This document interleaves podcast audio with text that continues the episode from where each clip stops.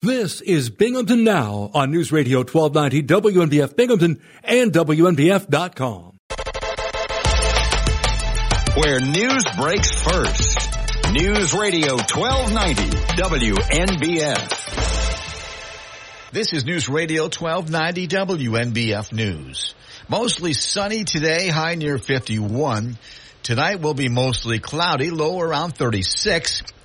Friday mostly sunny with a high near 57. The agreement that resulted in Guthrie's acquisition of Binghamton-based Our Lady of Lourdes Hospital was put together in only a few months. Lourdes and its affiliated units became part of the Guthrie healthcare system last week. Dr. Edmund Sabanegh, Guthrie president and CEO, told WNBF News the process began about a year ago with discussions he started to have with his counterpart at Lourdes, Kathryn Connerton. He said as he became familiar with the history of Lourdes and its caregivers, he felt a connection. He said uh, we have similar values, keeping the patients in the center of everything while striving to provide high quality care. Sabanegh noted Guthrie has had a presence in Broome County with a facility in Vestal. He said he saw the opportunity to grow the amount of care that they provided to the community. Speaking on WNBF's Binghamton Now program, Sabanegh indicated things went smoothly in the discussions with St. Louis-based Ascension Health, which owned Lourdes. The acquisition was announced last June. Sabanegh said the process to finalize the deal went as rapidly as possible given the regulatory approvals that they needed. He said teams from the three organizations, Guthrie, Lourdes, and Ascension, worked together on details necessary to get the deal done. Lawyers involved in Donald Trump's civil fraud trial told the judge they had no information to share regarding a key witness reportedly negotiating to plead guilty to perjury in connection with his testimony in the case. Judge Arthur Engoron had asked state lawyers to and defense counsel to provide him with letters by Wednesday detailing anything you know about the situation involving Allen Weisselberg former longtime finance chief at Trump's company, the Trump Organization. New York Times reported last week that Weisselberg was in negotiations with the Manhattan District Attorney's Office to plead guilty to perjury and admit that he lied on the witness stand when he testified at the civil fraud trial in October. The Times cited people with knowledge of the matter. According to a news release from Tioga Downs, American Racing and Entertainment, owner and operator of Tioga Downs Casino Resort in Nichols and Vernon Downs Casino Hotel located in Vernon, announced that it has sold the real estate assets of Tioga Downs to gaming and leisure properties for $175 million. GLPI is a real estate investment trust focused on owning real estate property that is leased to gaming operators. Following the closing of the transaction, American Racing and Entertainment will lease the real estate assets of Tioga Downs from gaming and leisure properties. The transaction has no impact to Tioga Downs operations as American Racing and Entertainment maintains full control of the operations. There will be no changes to the customer experience or to Tioga Downs employees. A judge who presided over the trial that resulted in an $83 million award to writer E. Jean Carroll for her defamation claims against former President Donald Trump says rejecting his lawyer's mid-trial mistrial request was not a close call. Federal Judge Lewis Kaplan issued an opinion on Wednesday explaining why he swiftly rejected Trump attorney Alina Habba's request for the mistrial, which she made in front of the jury as Carroll testified. Habba claimed surprise after Carroll testified she deleted some death threats emails. But the judge said Habba had known over a year that Carroll deleted some death threat emails. The Delaware County District Attorney announced the indictment of Frank Maspa of Morris. The Delaware County Grand Jury indicted Maspa on January 25th for one count of criminal possession of a controlled substance in the fifth degree. The defendant appeared in Delaware County Court on February 6th and was arraigned on the indictment. The indictment alleges that the defendant knowingly and unlawfully possessed fentanyl or meth with the intention of selling it in the village of Delhi on January 8th. He pleaded not guilty to the charge, and a Delaware County court judge remanding him to the Delaware County Correctional Facility in lieu of $5,000 cash bail or $50,000 bond. A man can move forward with his lawsuit against police in Buffalo who ticketed him for shouting at an officer to turn on his headlights. An appeal court last week reversed a ruling by a federal district judge in Buffalo who dismissed the case. The lawsuit was brought by a civil rights attorney. He says the police retaliated against him by issuing a noise citation after he shouted an expletive to a passing vehicle that was driving in the dark without headlights. Our Anthony Rupp says he didn't know at the time that the vehicle was a police SUV. That's a look at news. For updates on local news, weather, sports, and features, open up the WNBF app and online at WNBF.com. This is News Radio 1290 WNBF. From the Galt Auto Studios, this is WNBF News Radio AM 1290. Also available at 92.1 FM. Reserve your new Toyota at Galt Toyota.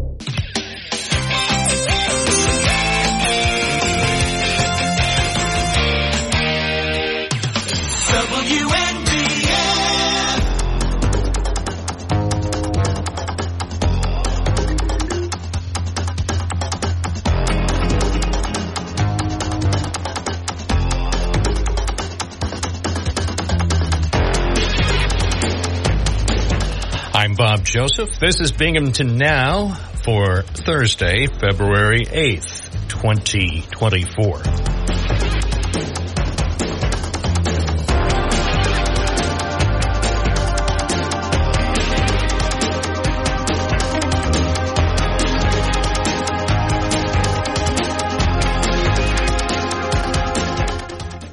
Six zero seven seven seven two twelve ninety is the number. If you have something that you need to say, don't delay. Call us right now, 607-772-1290. Look forward to speaking with you about uh, local issues, state issues, national issues, global issues, whatever is on your mind. You can uh, participate in our program. We're here every weekday morning from 9 to noon. And we're finally getting a bit of uh, mild weather, milder by February standards. And what is this? The third consecutive day of sunshine? Almost everybody is smiling. Not everybody almost everybody is smiling with the sunny weather and uh, warmer than usual conditions for this time of year. Of course, as they say, we're monitoring the uh, possibility of some snow early next week, but in the meantime, we can enjoy what we have now. Realizing that every day we're one day closer to spring. The big Supreme Court case today. Yes, the United States Supreme Court is uh, going to start hearing arguments in a very important case. The headline on the Washington Post website says Supreme Court to confront Trump eligibility question, charting course of election. So it could come down to this case. What will the Supreme Court do? And I believe the arguments will get underway in less than an hour. As the Washington Post story says, Supreme Court will confront the critical question of Donald Trump's eligibility to return to the White House hearing arguments in an unprecedented case that gives the justices a central role in charting the course of a presidential election for the first time in nearly a quarter century. And this helps to reinforce why it's so important to vote. Some people don't think it's important to vote. Well, truth is, it's extremely important to vote. And if you don't vote, then you essentially have no say in who the uh, next justices of the Supreme Court will be. So that's just something to keep in mind. Anyway, we'll be taking phone calls coming right up. We've got uh, some interesting things to discuss, so don't worry. Don't touch that dial. You're listening to News Radio, WNBF and WNBF.com. I'm Bob Joseph with Binghamton Now.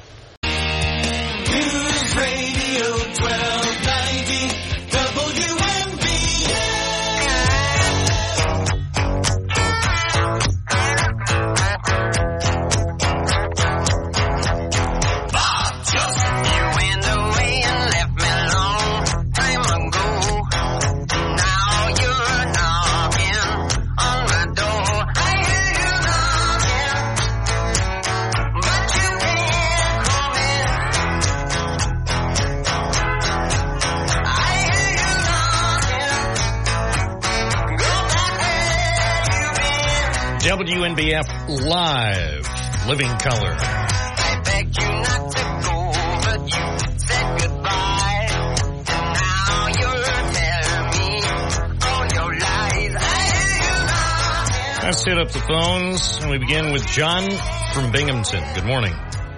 the dreaded cutoff filter.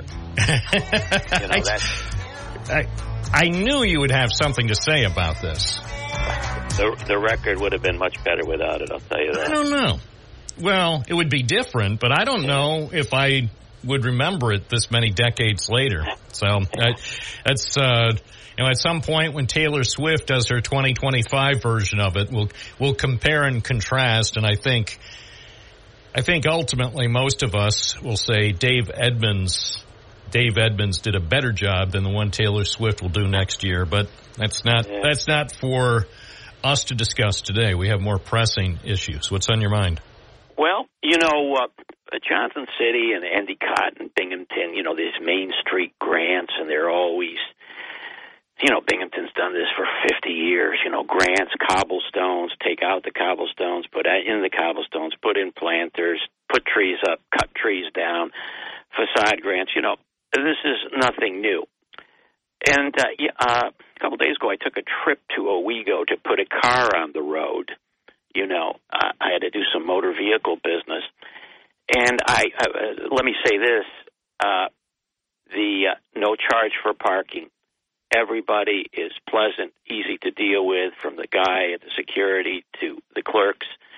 No big lines, uh, fast, speedy service. Uh, no and you go in and it's an old school and there's no overhead expense you know it's it's just very a, a wonderful wonderful experience. And i i did say uh, you know why i'm here? And they say we get a lot of people from binghamton so it was to me it was worth uh, oh a couple of gallons of gas uh, to go up there. But i i was uh, you know motoring around uh, the uh, business district and at one time, maybe a year and a half ago, two years ago, it looked like it was going to fall apart. Now I see everybody more, or, everything is more or less rented uh, or being uh, ready, ready to, to be rented. And I think that the people, and and by the way, the blend of restaurants and taverns and actual retailing. I mean, the, it, it, nothing is out of proportion. It's not all bars, all restaurants. So you have, as they say on FM radio, just the right mix. Yes, and uh, I think that Endicott and Johnson City, the public officials in Binghamton, should go up to Owego and figure out because there's a guy up from Binghamton, a, bit, a developer that is developing up there. He's, he's uh, uh, remodeling a building. Yeah, But they- actually, I just ran into him Sunday afternoon outside that building. I was taking pictures because I was uh, interested in in the progress, and while I was taking pictures, he he pulled up in his pickup truck, and we wound up having a good discussion not only about his project but also about the future of Owego, Yeah, as so- fate would have it. Now, now, keep in mind, this is 20 miles away from the nearest university. Eh, So I, think what our local leaders have to do here, if, I mean, in other words, if you had that on in Endicott, I mean, Endicott once was that, uh, and you know, Owego had a department store. McLean's was up there, but uh, you know, we've got to figure out what they're doing right. Now, they've they've obviously got people uh, that are willing to take a chance entrepreneurially on a business. Now, these people may they they may be uh, well fixed and able to handle. Uh, you know, uh, they may may be in there and they they may not need to make a lot of money. Uh, they they on on the other hand they they may need to, to make a good living. So, and I mean even like the tavern up there, that's been in business for fifty years or more. Uh, so, I uh, I I think what they're trying to do right now is in Owego, and they better figure out what Owego is doing right uh, versus what they're doing wrong. Because uh, you know, o- Owego looks better, uh, it feels better, it feels like you you know you can walk. I like the vibe. I think that's Yeah. what the kids would call it. It has a certain vibe. and uh, that that place sh- should have been a ghost town like every other ghost town here in upstate New York. But I mean, I suggested that Mayor Kraham, instead of trying to be the president of city council or the de facto majority leader, whatever he wants to be, you know, he should he should get up there and uh, uh, Nick Burlingame. I mean, because you know, to just do these streets with uh, capital improvements that never are maintained. By the way, you know, if you look at the railings out in front of Binghamton City Hall, you know all that what it, what that swamp that they put in there, or whatever it's supposed to be. You know, those things are already cars have hit them. They're never repaired. You put, put up period lighting. Apparently, they don't stock the parts for period lighting because once they're hit, uh, they they uh, they don't go back up again. But so, that's true of almost everything around here. Things get installed for some reason. They, whether it's lighting or fencing or decorative features, all around Or the triple trees. cities. Yeah, or yeah, and Uh, then you know they they look good. Obviously, they look good for the photo op, and if potentially being incorporated into campaign commercials or whatever.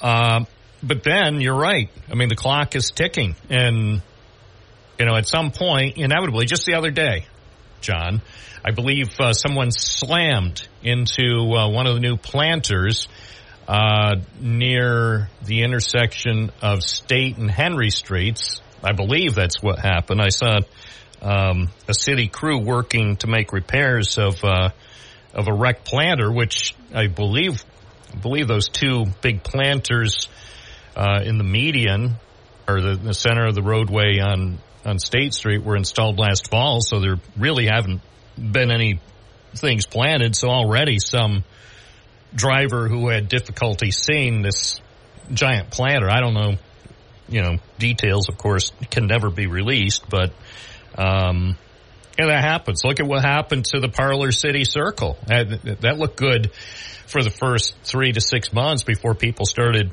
ramming into the posts that were designed to help educate pedestrians where to cross. And now, I'd say nearly half of those posts that were designed to keep pedestrians out of the lane of traffic around the circle, they're gone.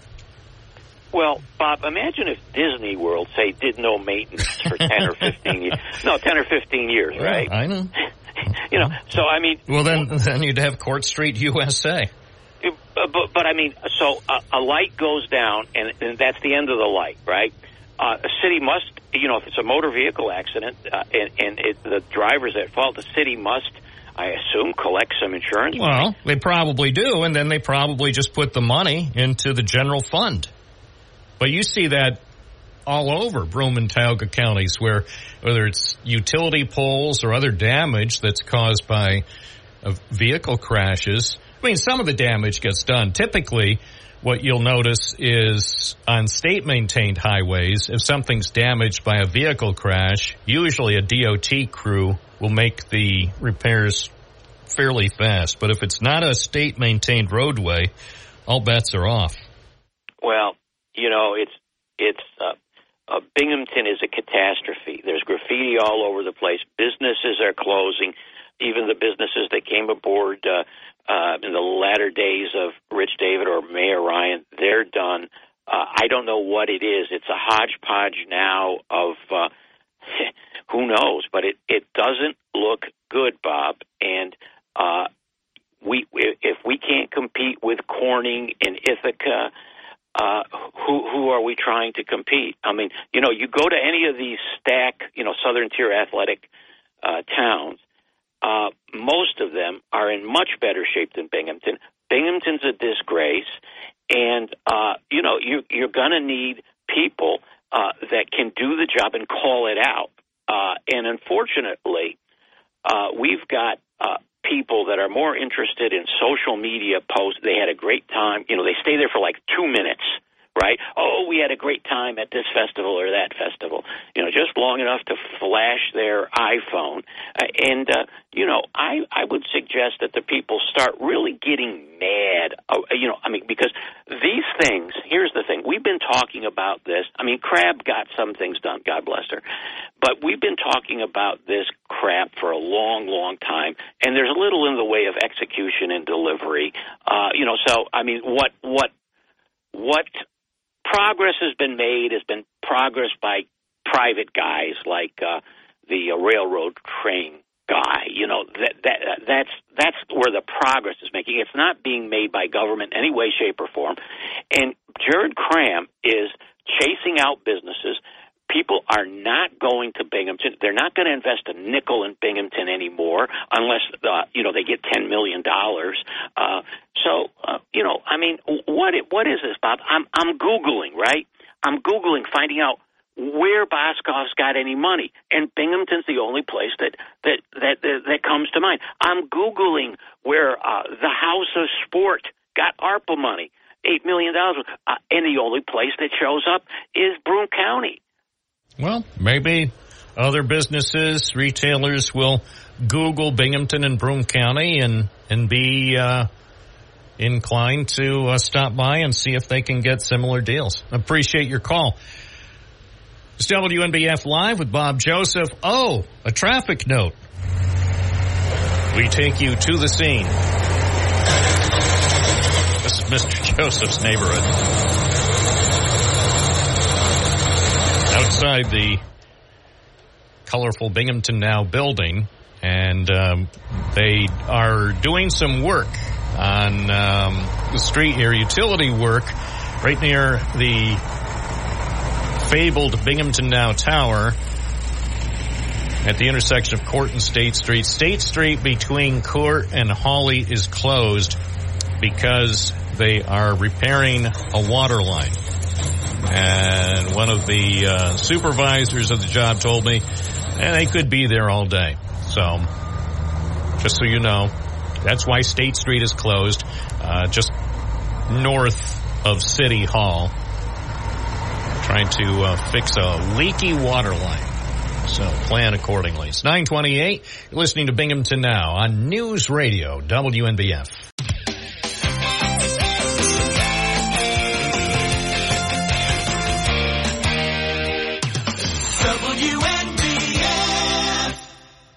It's 933 at WNBF and a big event will be coming up in April. The uh, 2024 Home and Garden Show at the Binghamton University Event Center. Joining us now from the Southern Tier Home Builders, Donna Ciancio. Good morning. How are you? Good morning. Doing well, thank you. Yeah, nice sunny day. Yes. It's uh, so beautiful for early February, and then temperatures that could be in the 50s today and maybe even Saturday, so that's good. Gets us excited for spring, for I sure. know, I know, and uh, I know your organization is busy planning for the upcoming home show, which will be happening before you know it. It's uh, Exactly. still several weeks away, but the planning is well underway. Tell us about what will be going on in April. Okay, uh, we're working, building out our show here, um, taking reservations uh, for vendors. Um, so we'd like to build a show up uh, with suppliers, our contractors, builders, remodelers. Um, the suppliers can bring in, you know, the latest, greatest um, supplies and new tricks and bells and whistles, so homeowners get a chance to see that. Um, we like to provide every service needed, you know, in our industry, uh, financial, realtors, home inspections, you know, just about everything you can need under one roof. So it's a one-stop shop. All right. And is it going to be similar to the uh, most recent show, or have there been any uh, uh, changes that are going to be made for the 2024 edition? Well, we um, have the same setup as last year. Um, as many people have heard, uh, the event center is getting ready to go under some renovations. So um, it, it will be the same as last year. And, um, you know, it's a large space. We have uh, plenty of space. We take reservations right to the very end.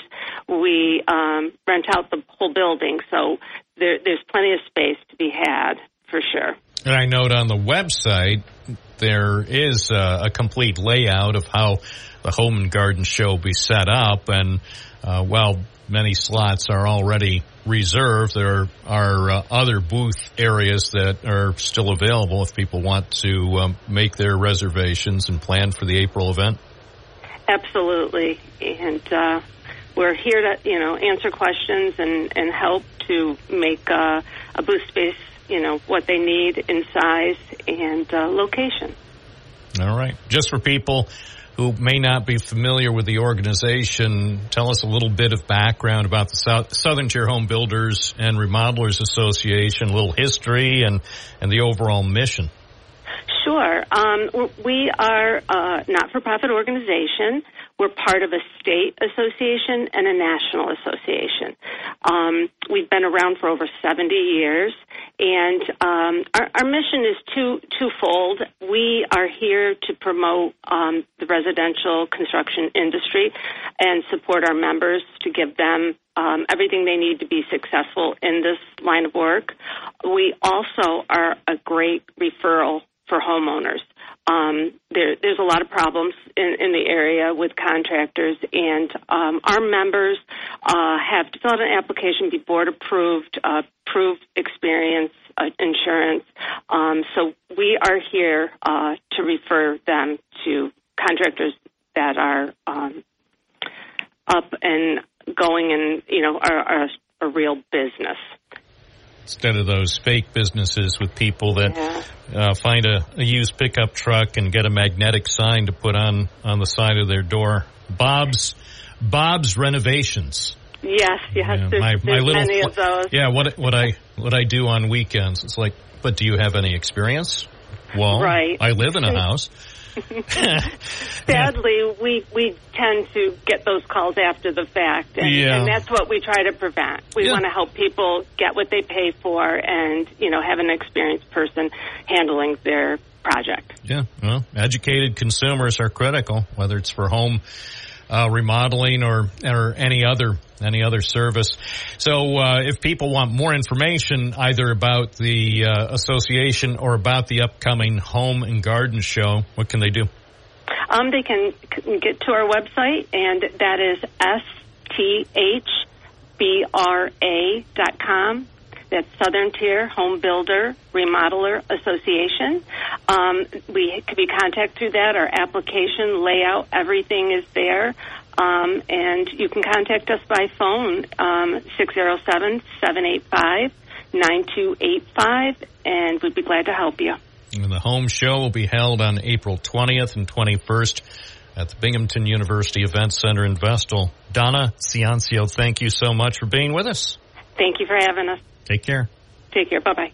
It's 939. I'm Bob Joseph. You're listening to News Radio WNBF. Phone calls. Yes, we will entertain your phone call. 607-772-1290. Give us a call.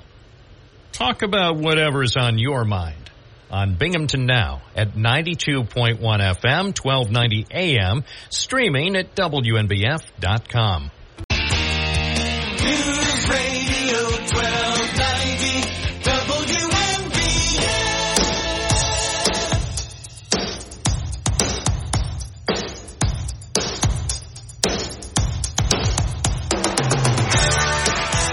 Forecast for the area from the National Weather Service, increasing clouds today, high 51. Mostly cloudy tonight, low 36, partly sunny. Tomorrow, high 57, mostly cloudy. Saturday, showers likely, high 55. Right now in downtown Binghamton, officially freezing. It's 32. It's zero Celsius at News Radio. WNBF.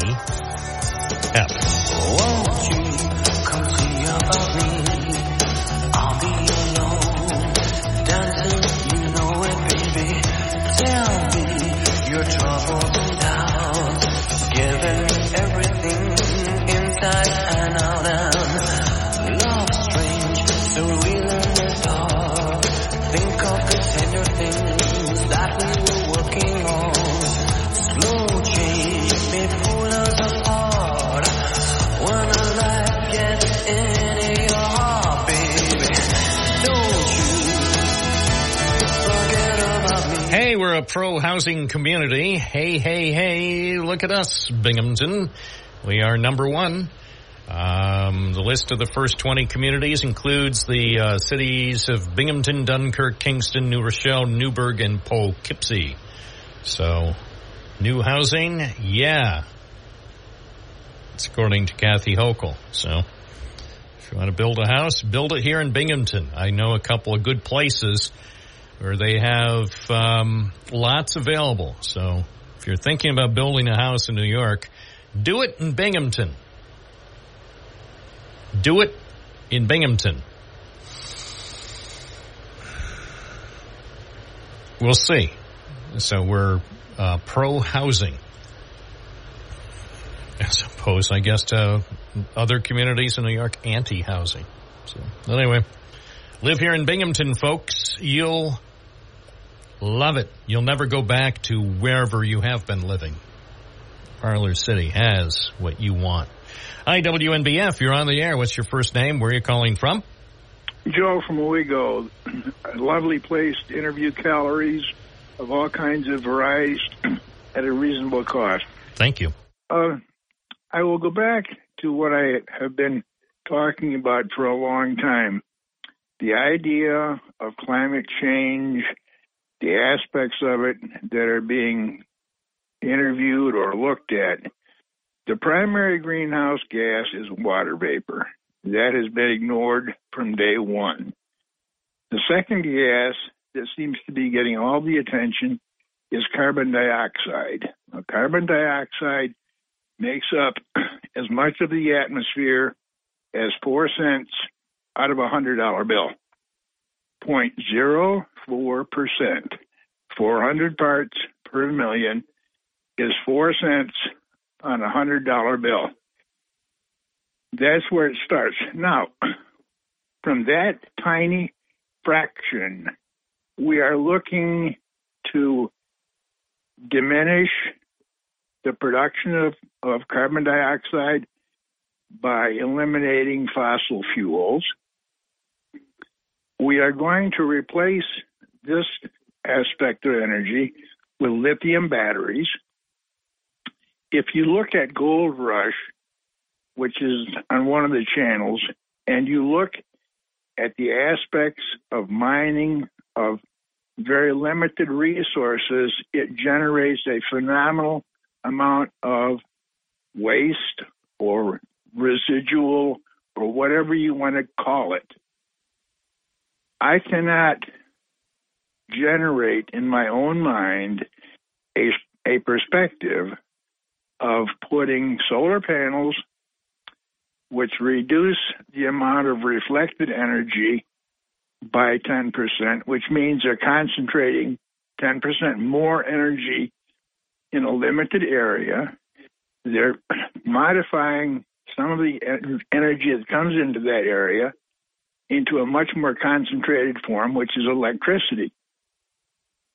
And for people to sit around and get emotional and try to generate feelings of guilt and so forth, I would like a group of people to sit down and take all of the aspects that are obvious, put them together in an accurate, complete picture. That is why I am obsessed with this. I will continue to call back in bits and pieces because I am incapable of putting it all together. Uh, the aspects that I see, and I have been against this for a long time this blanket statement because water vapor is the primary greenhouse gas, period. And an aspect or a part of society is obsessed with the idea that four cents out of a hundred dollar bill is enough to generate a phenomenal amount of unique situations that that I cannot put all together. And I I will make a request, as I have in the past, for the Matt Matt and Bob generate the forum for us. Well, I think no, I think you should because I I can't do it, and I don't know that Matt Ryan would do it. So what I think is maybe Binghamton University. If you called somebody at Binghamton University, they have the brain power, they have the facilities, and they probably have what it takes. They they've probably done things like this before. If you call up Harvey Stenger, he might be able to do it better than I could because I, I have no experience in setting something like that up. Well, it's but the idea is if enough of the public has enough information, then they may generate the enthusiasm. Right. Well, I, I agree. If if they get enough information, but there's no way that I could accomplish that. Whereas Binghamton University, which is the driving economic and intellectual force of New York State, I say uh, they're best equipped to do it. So if you contact somebody, maybe at the president's office or or somebody at uh, the IBM School of Engineering, maybe they can do something with your idea. I think it's a great idea. It's just Well, I'm I'm, is- I'm ill equipped to organize something like that. The thing is, I have been at this for a while, and the United States government monitors carbon dioxide content of the atmosphere at Mauna Loa in Hawaii. They they monitor it at Barrow, Alaska, some, some yeah Samoa, Amer- Amer- American Samoa, and the South Pole. Now, if I if I go up to Harbor Freight, they have measuring devices that can determine levels of carbon dioxide. Why isn't this being done by our government? you know, we I said it before on on your program. An acre of corn may may sequester eight tons of carbon dioxide, and this summer was perfect. Uh, we had dry weather up until the end of June. It rained. All the crops matured phenomenally, which means a whole lot of carbon carbon dioxide was being removed from the atmosphere. But nobody measured it, or if they did, they didn't share the information. And it's just it's irritating to me. Oh yeah, that- no, I understand. I understand why why it's. and I, uh, will get off my I'll get off my my standard and you know let somebody else come on. But I thought I'd try to generate a more complete picture of what my attitude is and where it comes from and why ignorance is such an issue and it should be a much bigger issue in the life of a whole lot of people. Then we would become involved in our governmental situation and screw the politicians. All right.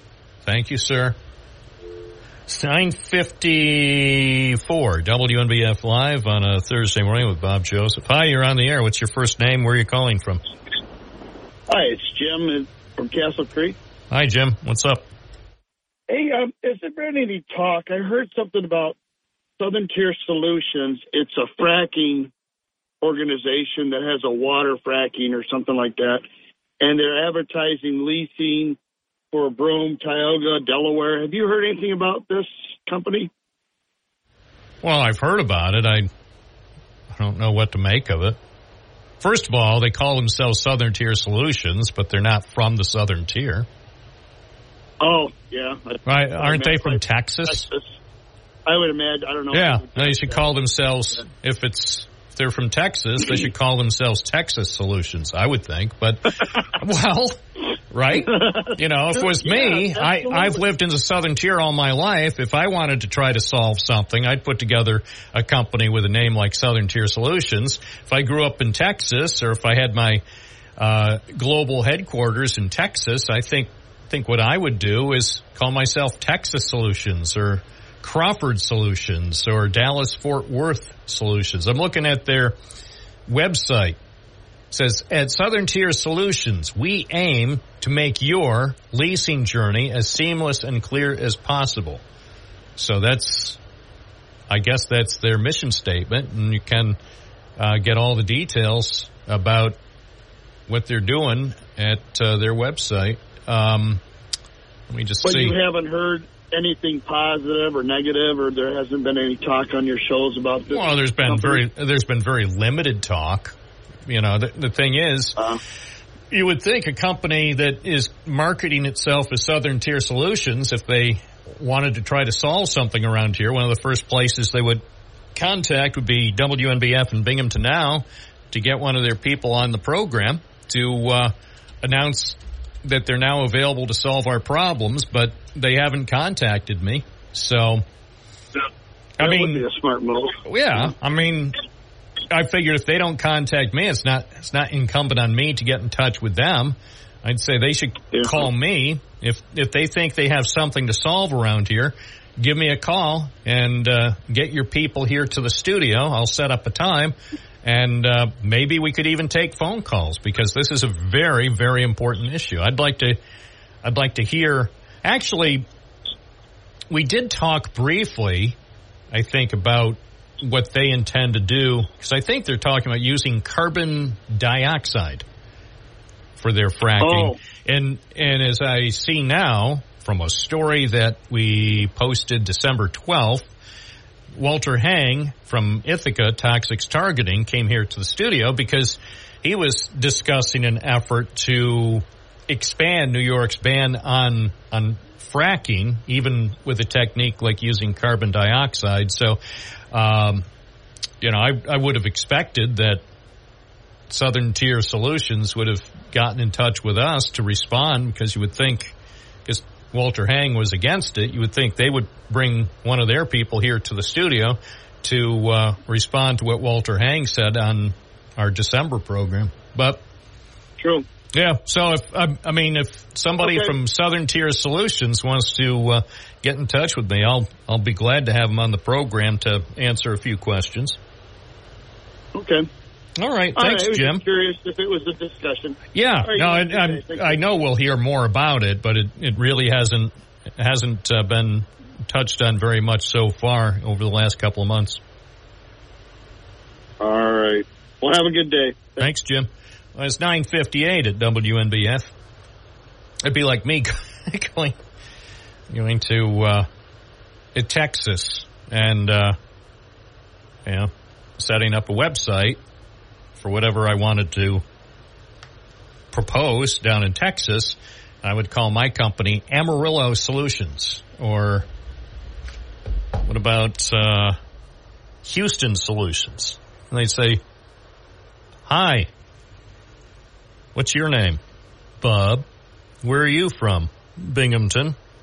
No, you're not. You're from New York. I see New York plates on your car. You're not from Binghamton. You're from New York. You are a New Yorker, and you're coming to Houston or Austin or Dallas Fort Worth trying to solve our problems.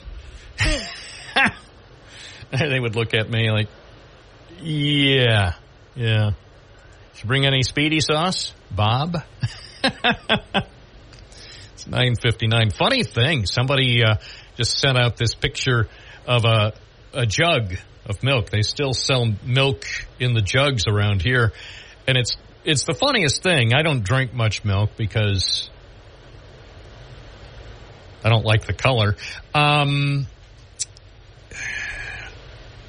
and the taste. But this guy uh, took a picture of his gallon jug of milk and it says Best Buy February 30th. Apparently he took this picture yesterday. Can you imagine you buy a jug of milk on February 7th and they claim it's still good more than three weeks later? Man, man, that must be good milk. Hmm. Best Buy, February 30th. Sure, February 30th. Go. That milk, I guess, would not last for just three weeks. It would last, I guess, forever. Best by February 30th. Who does the milk cartel think it's kidding? We know better. There are only 29 days in February this year. It's 10 o'clock. Where news breaks first. News Radio 1290 WNBF. This is News Radio 1290 WNBF News. Mostly sunny today, high near 51. Tonight will be mostly cloudy, low around 36. Friday mostly sunny with a high near 57. The agreement that resulted in Guthrie's acquisition of Binghamton-based Our Lady of Lourdes Hospital was put together in only a few months. Lourdes and its affiliated units became part of the Guthrie healthcare system last week. Dr. Edmund Sabanegh, Guthrie president and CEO, told WNBF News the process began about a year ago with discussions he started to have with his counterpart at Lourdes, Kathryn Connerton. He said as he became familiar with the history of Lourdes and its caregivers, felt a connection. He said uh, we have similar values, keeping the patients in the center of everything while striving to provide high quality care. Sabanegh noted Guthrie has had a presence in Broome County with a facility in Vestal. He said he saw the opportunity to grow the amount of care that they provided to the community.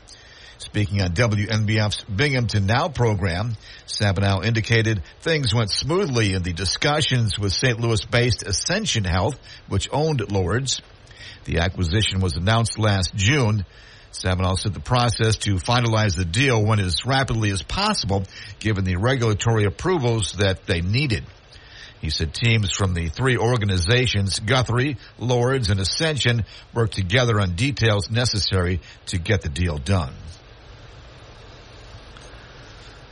Lawyers involved in Donald Trump's civil fraud trial told the judge they had no information to share regarding a key witness reportedly negotiating to plead guilty to perjury in connection with his testimony in the case. Judge Arthur Engoron had asked state lawyers to and defense counsel to provide him with letters by Wednesday detailing anything you know about the situation involving Allen Weisselberg former longtime finance chief at Trump's company, the Trump Organization. New York Times reported last week that Weisselberg was in negotiations with the Manhattan District Attorney's Office to plead guilty to perjury and admit that he lied on the witness stand when he testified at the civil fraud trial in October. The Times cited people with knowledge of the matter. According to a news release from Tioga Downs, American Racing and Entertainment, owner and operator of Tioga Downs Casino Resort in Nichols and Vernon Downs Casino Hotel located in Vernon, announced that it has sold the real estate assets of Tioga Downs to gaming and leisure properties for $175 million. GLPI is a real estate investment trust focused on owning real estate property that is leased to gaming operators. Following the closing of the transaction, American Racing and Entertainment will lease the real estate assets of Tioga Downs from gaming and leisure properties. The transaction has no impact to Tioga Downs operations as American Racing and Entertainment maintains full control of the operations. There will be no changes to the customer experience or to Tioga Downs employees. A judge who presided over the trial that resulted in an $83 million award to writer E. Jean Carroll for her defamation claims against former President Donald Trump says rejecting his lawyer's mid-trial mistrial request was not a close call. Federal Judge Lewis Kaplan issued an opinion on Wednesday explaining why he swiftly rejected Trump attorney Alina Habba's request for the mistrial, which she made in front of the jury as Carroll testified. Habba claimed surprise after Carroll testified she deleted some death threats emails. But the judge said Habba had known over a year that Carroll deleted some death threat emails. The Delaware County District Attorney announced the indictment of Frank Maspa of Morris. The Delaware County Grand Jury indicted Maspa on January 25th for one count of criminal possession of a controlled substance in the fifth degree. The defendant appeared in Delaware County Court on February 6th and was arraigned on the indictment. The indictment alleges that the defendant knowingly and unlawfully possessed fentanyl or meth with the intention of selling it in the village of Delhi on January 8th. He pleaded not guilty to the charge, and a Delaware County court judge remanding him to the Delaware County Correctional Facility in lieu of $5,000 cash bail or $50,000 bond. A man can move forward with his lawsuit against police in Buffalo who ticketed him for shouting at an officer to turn on his headlights. An appeal court last week reversed a ruling by a federal district judge in Buffalo who dismissed the case. The lawsuit was brought by a civil rights attorney. He says the police retaliated against him by issuing a noise citation after he shouted an expletive to a passing vehicle that was driving in the dark without headlights. Our Anthony Rupp says he didn't know at the time that the vehicle was a police SUV. That's a look at news. For updates on local news, weather, sports, and features, open up the WNBF app and online at WNBF.com. This is News Radio 1290 WNBF. News Radio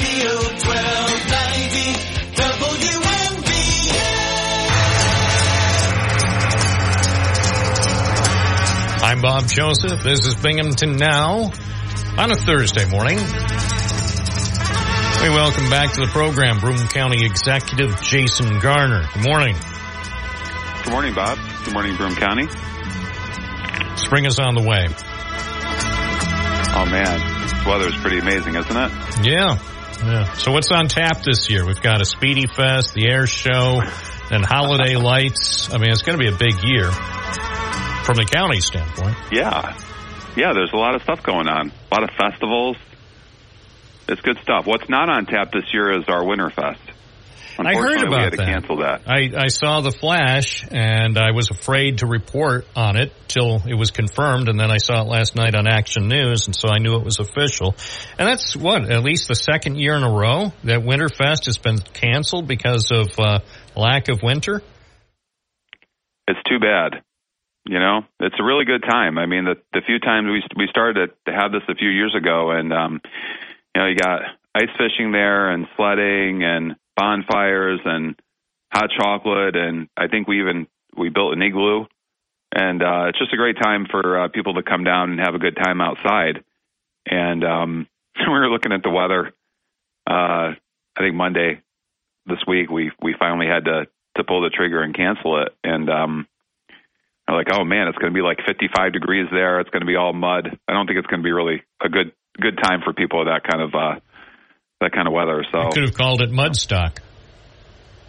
Yeah, you know, I mean, look, I'm looking, yeah, 55 this week. Oh my gosh, yeah, tomorrow. I think my 12 year old might have like my 12 year old might have like gone to to go out and um, run in the mud, but I don't think a whole lot of other people would like to. We were kind of looking forward to like you know a bunch of snow out there and and doing you know snow related things. So that's that's something that won't happen for 2024. I I hope all things that we have scheduled for uh, for this coming year do happen though. So all right, one thing that I've noticed is happening. Uh, more activity at Griffin Park in West Endicott. The construction fencing's up. The uh, project office is in place. Uh, people actually are uh, doing more work this week at, at Griffin Park as that project gets um, underway. You're you're on the ball. You're uh, you're totally on the ball with this kind of stuff. Yes, um, we uh, it's it's a it is a, after a long uh, period of you know uh, putting together uh, finances and design and all that kind of stuff. Um, that is absolutely an active construction site. I think I was there earlier this week checking it out. They're they're really cleaning up a lot of the stuff in there, but um, that building will start to get renovated, and um, we're just uh, we're just about finalizing the uh, the final amenity layout of that whole park. So there's the There's the building that you know is getting renovated, you know, top down renovation with the pickleball courts and the skating that's going to be in there. But then there's a lot of other amenities that are going to be on that site, and I think we talked about some of them, and we're thinking about putting one more, one more in there as well. So and, and Such as kind of like now. Now I'm intrigued. Uh-oh. What what could possibly be added to uh, the the list of things that have already already been described? Well, we're thinking about putting a a flag football field in there as well. So we've got an accessible playground we're going to be building. We have a wiffle ball stadium that we're going to put in there. We have a basketball court that we're going to be putting in there. And, and one thing that we took a, look at is a lot of people like to play flag football. I think, in fact, uh, flag football has become an official varsity sport for women in high school. So uh, a, a lot of different people are are getting into it, and we really don't have a any type of an official flag football field in Broome County. And I think we might be able to include this in the final amenity layout for Griffin. Where would it be? Um, I was just over there on on Tuesday morning, uh, observing the situation. So I'm trying to picture where the flag football field might best be located on that site. So if you yeah, so if you go into the park and you look at the there, there's an old softball field that hasn't been used in ages, where a lot of grass has just grown over a lot of the dirt. Part of that field is where we're going to uh, turn that into our our soft or our wiffle ball stadium, and uh, the wiffle ball stadium uh, official wiffle ball uh, length is is certainly not as big as a regular baseball or softball field, and we really don't need a lot of that field um, to build a regulation size wiffle ball stadium. So we think that kind of farther back on that field, we'll be able to to put an official flag football field. But uh, we're we're kind of working the details out on the the amenity side of it, the final layout. We're just about there, but that's uh, you know, I, I guess that's one little uh, additional piece of information with that we've been talking about as we kind of um, lay out the the last of the amenities and, and kind of get that um, finalized. So at this point, based on where you say things stand, it sounds like it's fairly certain that it could happen. That this can be added to what already has been um, uh, described for the reimagination of Griffin Park. Yes, I think we're. Uh, I think I think that's about eighty percent um, that we're going to be able to do that. We we had to take that back to the the company that's uh, doing the design work on that, but um, it's something that um, you know as we were kind of putting in that.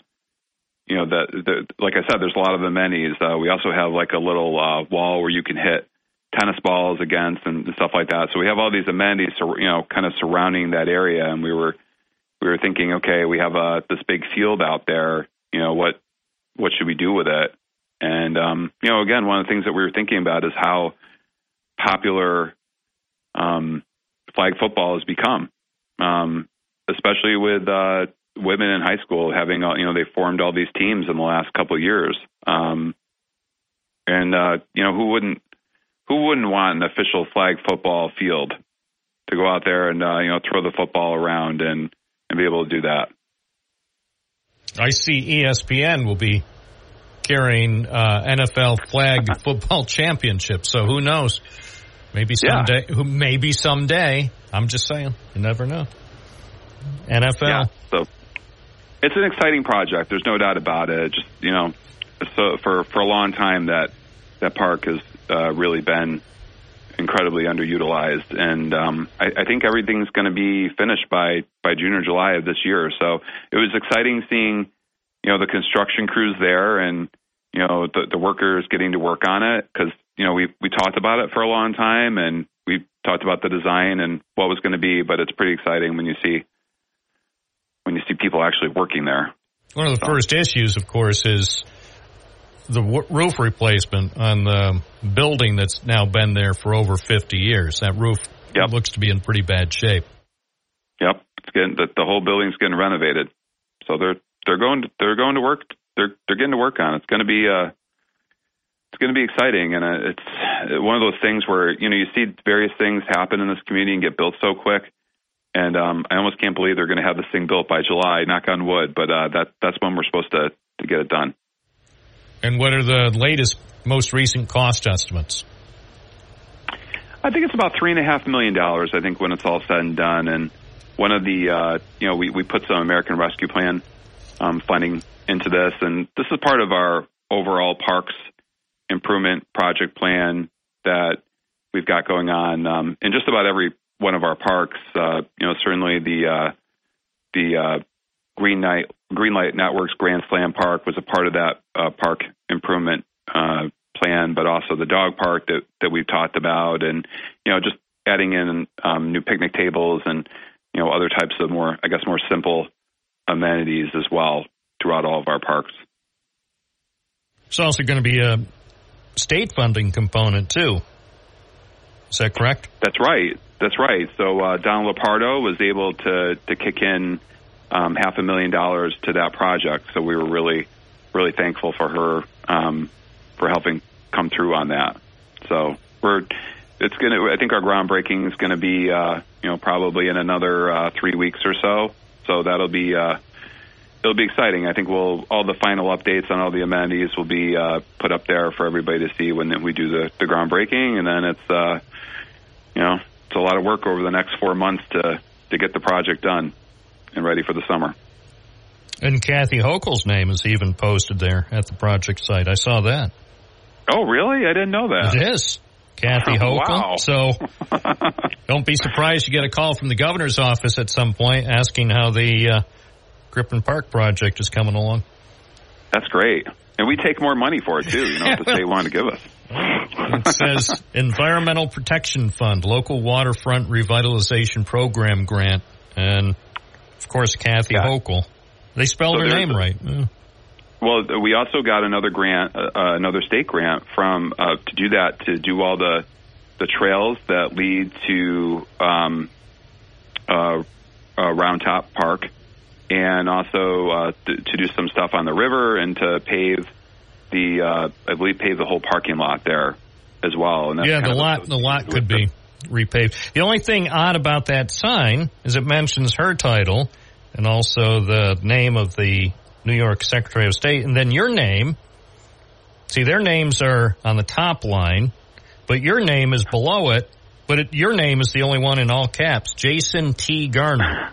But it doesn't say who you are. It just it has it doesn't say you're Broome County executive. Just Jason T. Garnar in caps. So, there going to be an announcement coming forward about no, about a go. No, I don't know. not at all. You- in in the past, we've had county executives in the past who have been appointed by the governor to be DMV commissioner. I don't think that you're looking right. to be a state DMV commissioner, as what what happened to Barbara Fiala.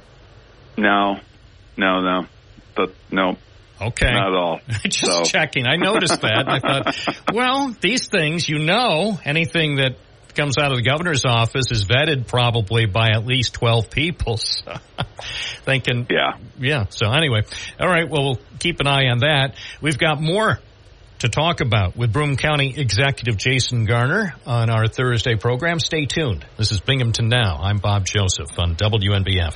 From the Galt Auto Studios, this is WNBF News Radio AM 1290. Also available at 92.1 FM. Shop Toyota, Chevy, BMW, and pre-owned at galtauto.com. First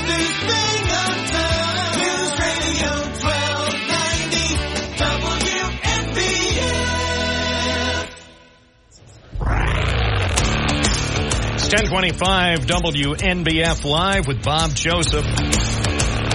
This is Binghamton Now on your Thursday morning. And we're speaking with the Broome County Executive Jason Garnar. One of the biggest topics so far this year in New York State is a proposal that could put uh, a referendum on the ballot in Binghamton for city residents to decide about the dissolution of the police department. Uh, dominated the conversation around Binghamton and elsewhere in New York State over the last few days. So, County Executive Gardner, first of all, what do you make of this? The the whole thing started just uh, about two weeks ago. John from Binghamton, John Solak, submitted a handwritten one-page request for legislation to Binghamton City Council, and then, well, you know what's happened. Right. Well, I think this is, it, you know, and just following the story in the news, it seems like it's it's spun in a in a couple different positions. So I just, you know, let myself, you know, thank you for allowing me to, you know, set the record on my end. I mean, uh, we're, I'm totally against the dissolution of of the Binghamton Police Department. Um, I, I I think that's the absolutely wrong way to go, and um, I think there's this. Uh, you know, uh, some people like to spin it that there's this this idea that uh, you know certain uh, political parties want to defund the police. Um, the record that I have as county executive in Broome County the last seven years has been a record of supporting public safety and the police, and um, that's just not an opinion. That's you know, if you actually look at the budgets that we've done. Um, when I came in in 2017, there was 52 sheriff deputy positions. Uh, in 2024, seven years later, there's 67. So we've added a large number of positions. So I just want to like, you know, make myself very clear where I, you know, in terms of supporting our police departments. Um, you know, I, I, I, I don't think this, this, uh, you know, no offense to city council or anything like that. I know they're new and everything, but I I don't think that this should have been put on the agenda for discussion. That's just me. I don't run city council. I don't do anything like that. Um, you know, they they've said that they're trying to be more inclusive um, and things like that. But I mean, that is a that's a huge issue.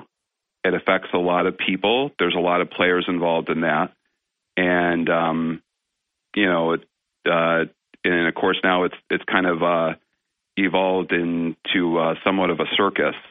And um, I mean, if people were really, you know, serious about consolidation and, and things like that, I mean, this this this has been um, in different shapes and forms. Uh, this has been uh, something that uh, the county and other municipalities have looked at way before I was county executive. I think you probably remember, right, Pat?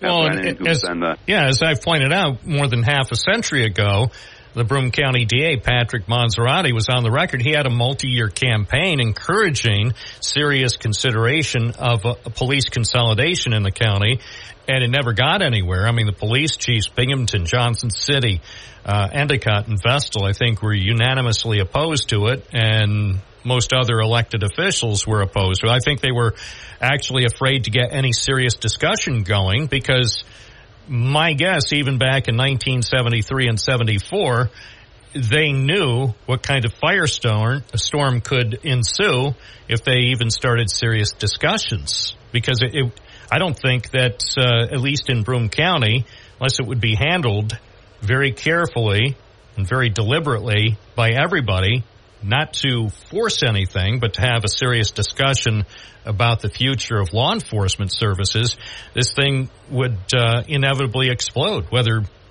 it's now or, or something that happened 50 years ago. And as I said, Patrick Monserrate was, was very harsh in some of his criticism of local police agencies, saying they, in some cases, weren't doing a really good job. Uh, I mean, obviously, you'd never see that today because times were different then. They didn't have social media, but um, right. You know, and uh, comments like that by a district attorney in upstate New York would would be one of the quickest way ways to assure that he's only going to serve one term. and listen, the county is is supportive of you know uh, of uh, we've done some things right over the past seven years. So our you know brand new communications network that's a good example. The county um, really just taking o- that over and providing a brand new communications network that actually works and has 99.9% coverage across the county. Um, we did central arraignment a few years ago that um, you know whereas before that um, it was just like uh, w- whenever uh, you know a, a police officer arrested somebody, they they had to wait for three hours and wake up a you know a judge in the middle of the night to come in and get arraigned. We we created a new arraignment court where um, when somebody is arrested, uh, they can be taken right in they can go through arraignment, and the police officer, can get right back on the street and not have to hang around for three hours uh, looking for a judge. Probably the best example of this, and I don't know if you remember this, is I want to say in 2020, 2019, 2020, uh, the Village of Deposit came to us, and uh, they had a, a kind of a part-time police force, and they had just this patchwork of uh, police officers that did not work uh, full time, and they were having really, uh, really a hard time um, getting officers to uh, fill regular shifts. Just because they were part-time officers, they were either retired or they worked for a different age- agency, and and they really wanted a, you know, just uh, they, they couldn't. It was hard for them to hire a full-time person, and they came to us and they said, um, "Would you?" Uh, would you know they they we had a number of discussions. We sat down with the sheriff. We sat down with the residents. We sat down with the village officials. And it took a long time but we we finally uh, worked out agreement where um, we would um, assign a deputy to the village that was a full-time deputy and he had shift hours and um, they were all assigned and they they knew exactly how many hours they were getting in patrol out there and uh, that was an arrangement where they they paid us, uh, but they got a a very uh, stable police presence out there, and I think this worked really well. But uh, you know, just to, to the point of what's happening here, that that was a that was a, a result of a number of meetings and a number of discussions. Um, you know, you know, before that even, you know, uh, before we even you know put that up for for a vote or anything like that. Um, but this isn't you know just throwing something on a uh, you know a referendum like this and just coming out with something like this. I mean, listen, I you know I uh, it's hard to hire people, right? It's hard to hire uh, people across all different sorts of uh, um, uh, professions, and I know it's hard to, to hire people in police departments these days too. So when you put something like that on the agenda, and of course the you know the the conception I think for the, the perception a lot of people had was that um, um, potentially this could happen, and you know I'd be concerned about uh, you know can I uh, when this is in the public uh, discussion, and I'm thinking you know I'm a police officer thinking about you know am I going to uh, sign up with Binghamton Police Department or other agency? You know I it, that might be something extra you have to consider. Um, so yeah, I just you know that's my position on it. I'm not right. really you know that, that's that's just how I So I. I mean, again, I I'm, I'm about asking everybody, everybody that I have uh, contact with. Did you at any time formally, formally or informally consult with John Solak about this proposal before he submitted to, submitted it to the city clerk?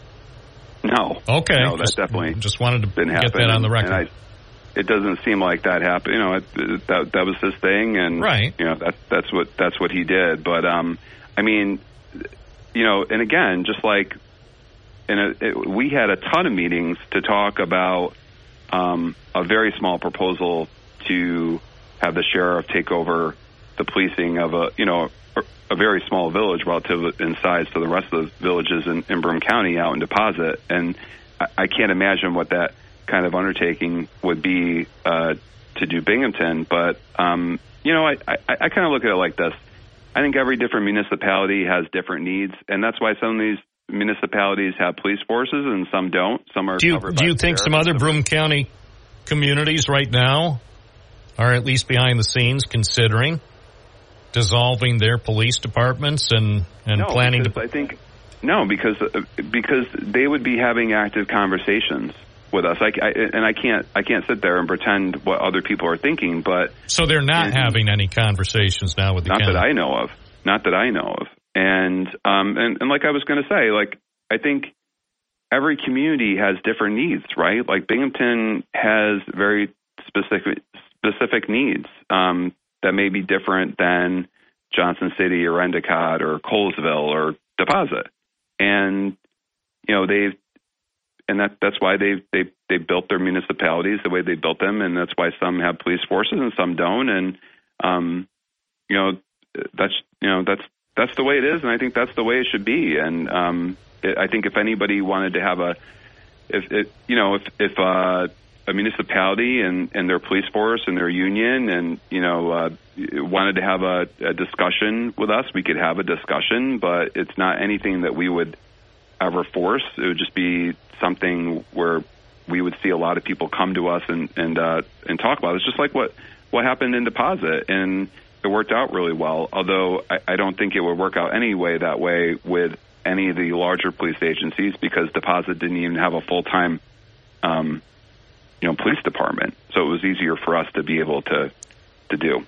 But I think I think what I want to do is just kind of like wrapping this up a little bit, and I, I can talk more about it and take more questions if you have them. But I just think it's really important that we don't get, you know, we're kind of into a silly season where people are like, oh, they're trying to defund the police, right? Um, uh, I, I, I don't know how all of a sudden that became uh, an issue, and certainly pertaining to what I've done the past seven years, we, we've done the exact opposite. You know, we we've worked hard to give uh, our police the resources they need, whether it's more people, more resources, a brand new communications network, those types of things. And it's just, you know, I, I think that you can have a discussion, but I think what happens sometimes is the stuff just becomes a a silly thing where people are like, oh, you know, you've got to, you know, now you're trying to, you know, uh, we need all the Democrats' response on this. I just think that that's kind of a silly, silly thing to do, especially when you look at my record. So that's all. All right. We'll have more with Broome County Executive Jason Garnar coming up. Today is Thursday. This is Binghamton Now. I'm Bob Joseph on WNBF.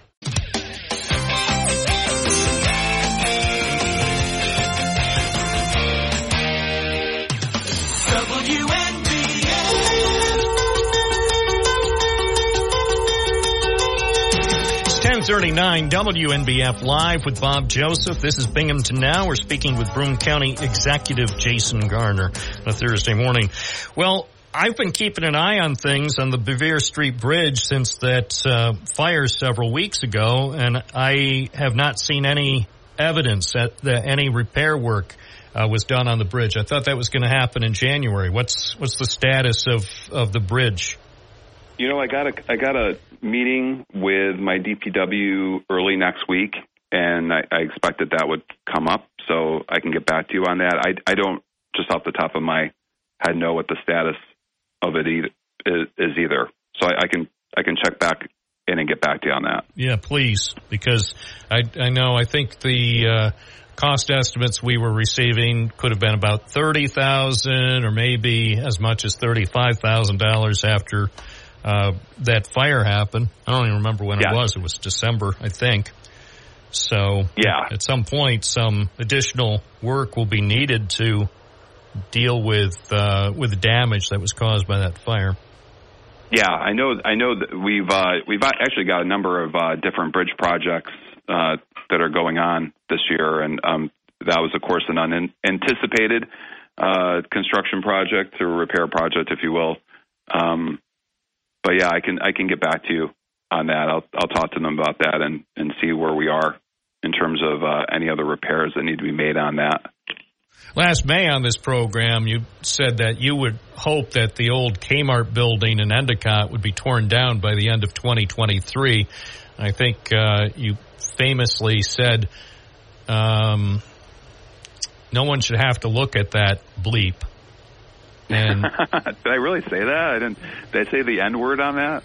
Oh no! Wow. no, you. Um, it, the it, begins like, with I C. Say, I didn't. Did I say You- that word? end? you Oh, didn't say Okay. anything that had to be bleep, but it was Okay. begins with C and ends with P.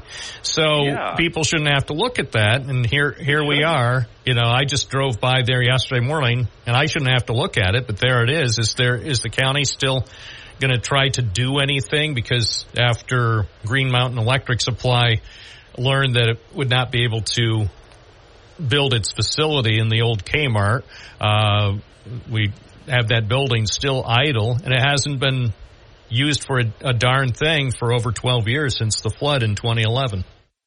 So the county had earmarked a million dollars to help with either the demolition or the, the renovation of that project um, because we had we had it coupled with, if you remember, Endicott won a DRI project, and I think three million dollars was uh, coming from that project to Kmart as well. So between us with a million and Endicott at three, um, we had a good project going on with Green Mountain. And as they got into it, they realized, like for whatever reason, engineering things and all that kind of stuff, that they had to go to Kirkwood instead of doing it there.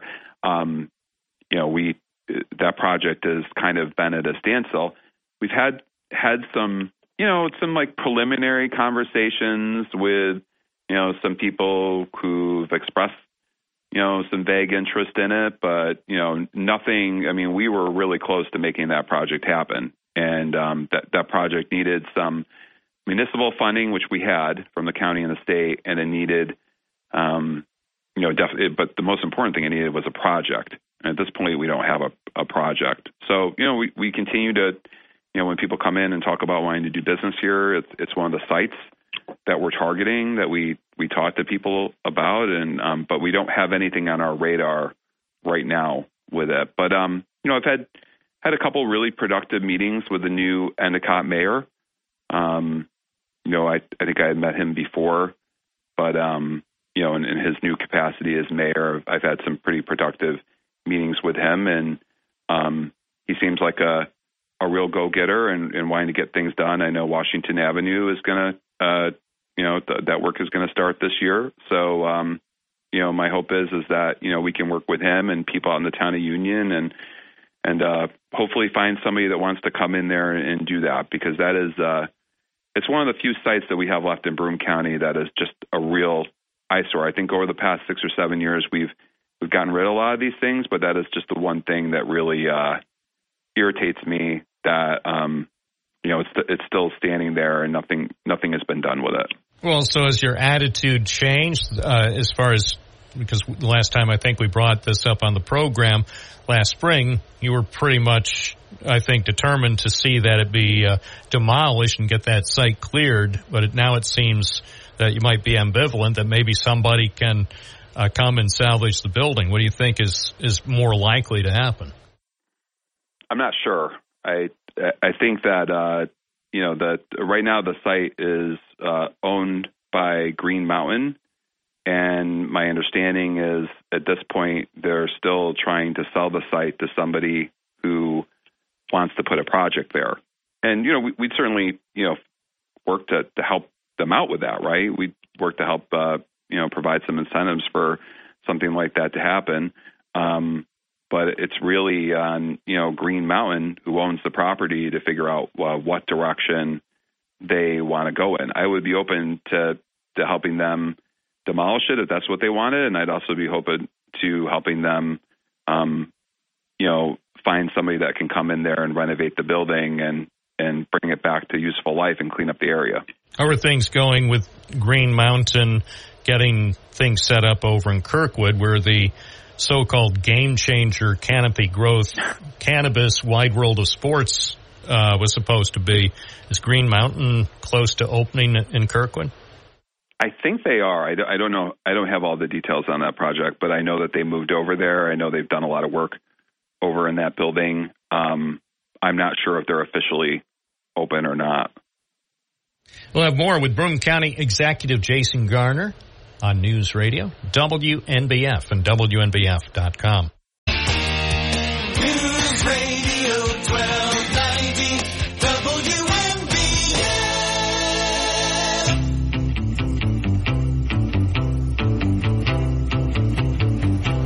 WNBF Live at 1049 with Bob Joseph. Binghamton now. We're talking with Broome County Executive Jason Garnar. Well, another eyesore that uh, has been lingering for a long time is the Red Carpet Inn building in West Endicott, directly across from En-Joie Golf Club. Now, I understand Broome County has been uh, trying to work to come up with perhaps new options for that site. Can you bring us up to date? Well, I think we'd really like to see that site demolished, and um, you know, it's it's, it's certainly not owned by us. It was, uh, I think, it was going to get renovated um, into a smaller boutique hotel, and, and that project didn't didn't happen. So, um, you know, it's it, it's my hope that uh, that uh, we can get, uh, you know, we we can work somehow to to get it demolished. Because look, at we have a, you know, we have a beautiful golf course, like literally on the other side of of that, where um, we have a PGA Championship uh, tour event that comes in there.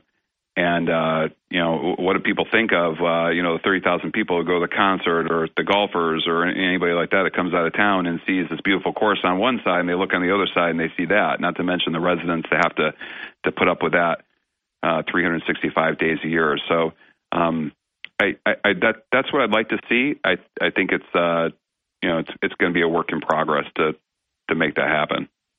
Are there any talks underway with people, prospective developers, or people who might have uh, a vision for that site directly across from the golf course?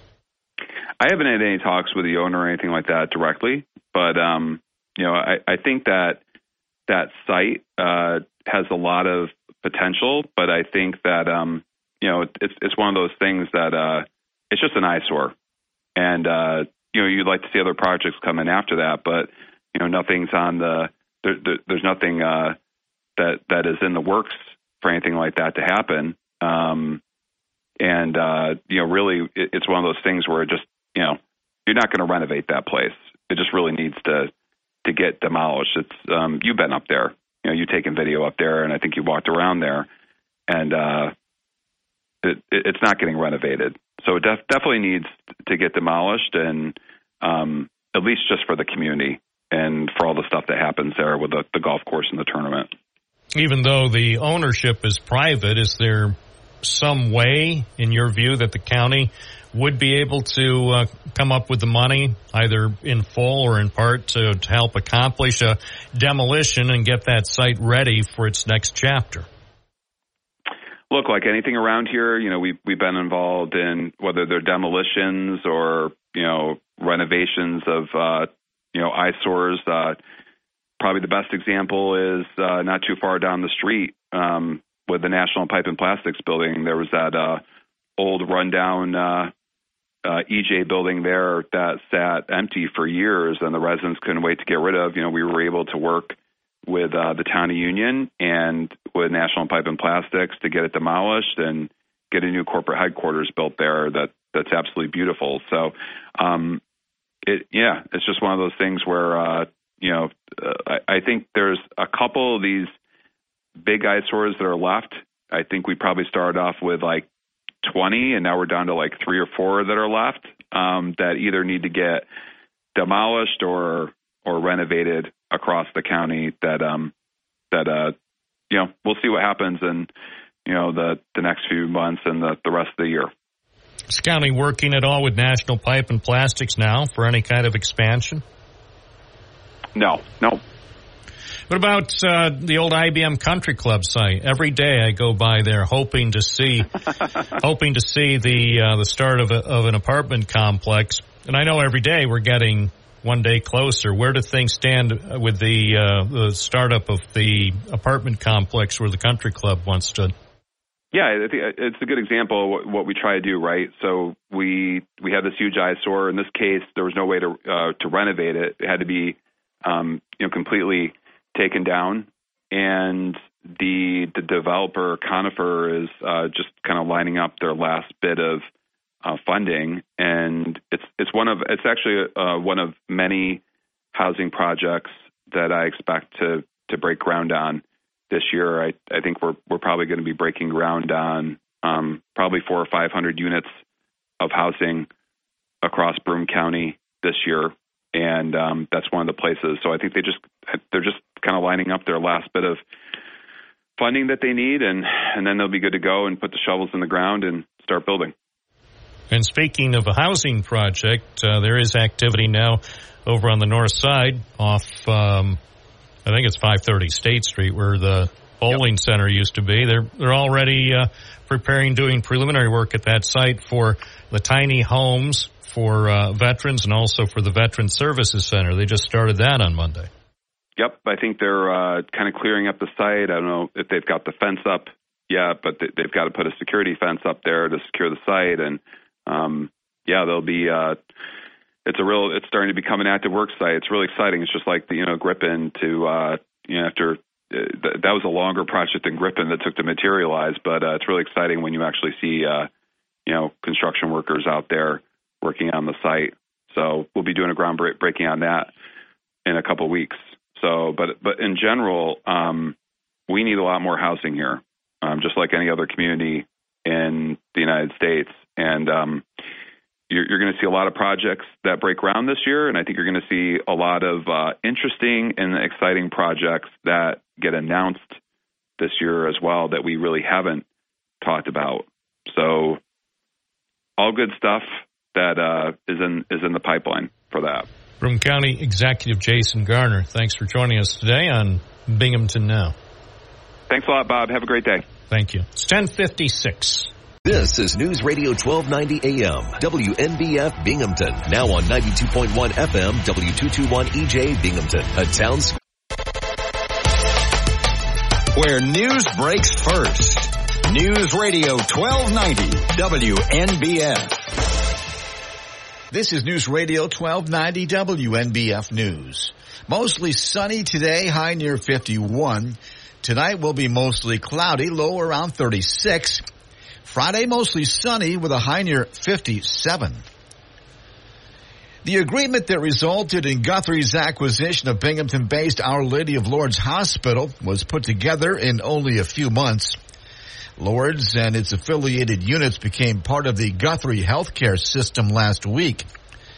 Dr. Edmund Sabanegh, Guthrie president and CEO, told WNBF News the process began about a year ago with discussions he started to have with his counterpart at Lourdes, Kathryn Connerton. He said as he became familiar with the history of Lourdes and its caregivers, felt a connection. He said uh, we have similar values, keeping the patients in the center of everything while striving to provide high quality care. Sabanegh noted Guthrie has had a presence in Broome County with a facility in Vestal. He said he saw the opportunity to grow the amount of care that they provided to the community. Speaking on WNBF's Binghamton Now program, Sabanegh indicated things went smoothly in the discussions with St. Louis-based Ascension Health, which owned Lourdes.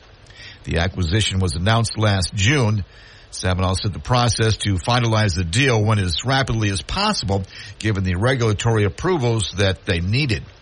He said teams from the three organizations, Guthrie, Lourdes, and Ascension, worked together on details necessary to get the deal done.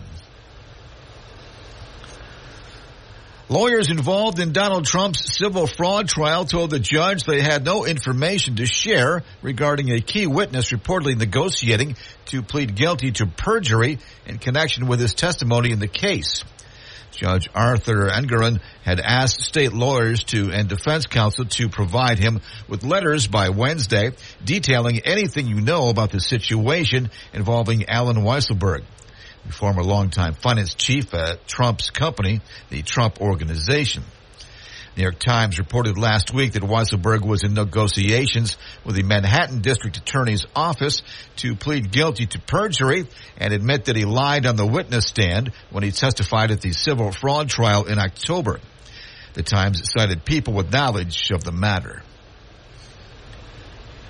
According to a news release from Tioga Downs, American Racing and Entertainment, owner and operator of Tioga Downs Casino Resort in Nichols and Vernon Downs Casino Hotel located in Vernon, announced that it has sold the real estate assets of Tioga Downs to gaming and leisure properties for $175 million. GLPI is a real estate investment trust focused on owning real estate property that is leased to gaming operators. Following the closing of the transaction, American Racing and Entertainment will lease the real estate assets of Tioga Downs from gaming and leisure properties. The transaction has no impact to Tioga Downs operations as American Racing and Entertainment maintains full control of the operations. There will be no changes to the customer experience or to Tioga Downs employees. A judge who presided over the trial that resulted in an $83 million award to writer E. Jean Carroll for her defamation claims against former President Donald Trump says rejecting his lawyer's mid-trial mistrial request was not a close call. Federal Judge Lewis Kaplan issued an opinion on Wednesday explaining why he swiftly rejected Trump attorney Alina Habba's request for the mistrial, which she made in front of the jury as Carroll testified. Habba claimed surprise after Carroll testified she deleted some death threats emails, but the judge said Habba had known over a year that Carroll deleted some death threat emails. The Delaware County District Attorney announced the indictment of Frank Maspa of Morris. The Delaware County Grand Jury indicted Maspa on January 25th for one count of criminal possession of a controlled substance in the fifth degree. The defendant appeared in Delaware County Court on February 6th and was arraigned on the indictment. The indictment alleges that the defendant knowingly and unlawfully possessed fentanyl or meth with the intention of selling it in the village of Delhi on January 8th. He pleaded not guilty to the charge, and a Delaware County court judge remanding him to the Delaware County Correctional Facility in lieu of $5,000 cash bail or $50,000 bond. A man can move forward with his lawsuit against police in Buffalo who ticketed him for shouting at an officer to turn on his headlights.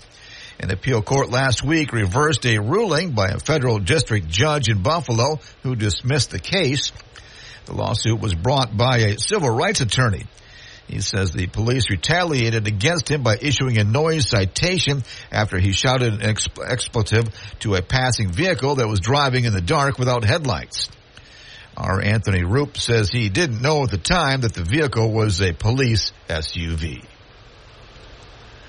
That's a look at news. For updates on local news, weather, sports, and features, open up the WNBF app and online at WNBF.com.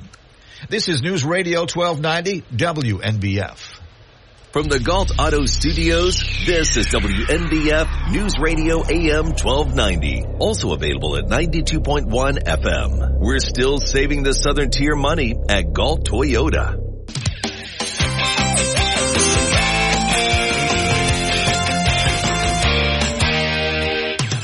WNBF,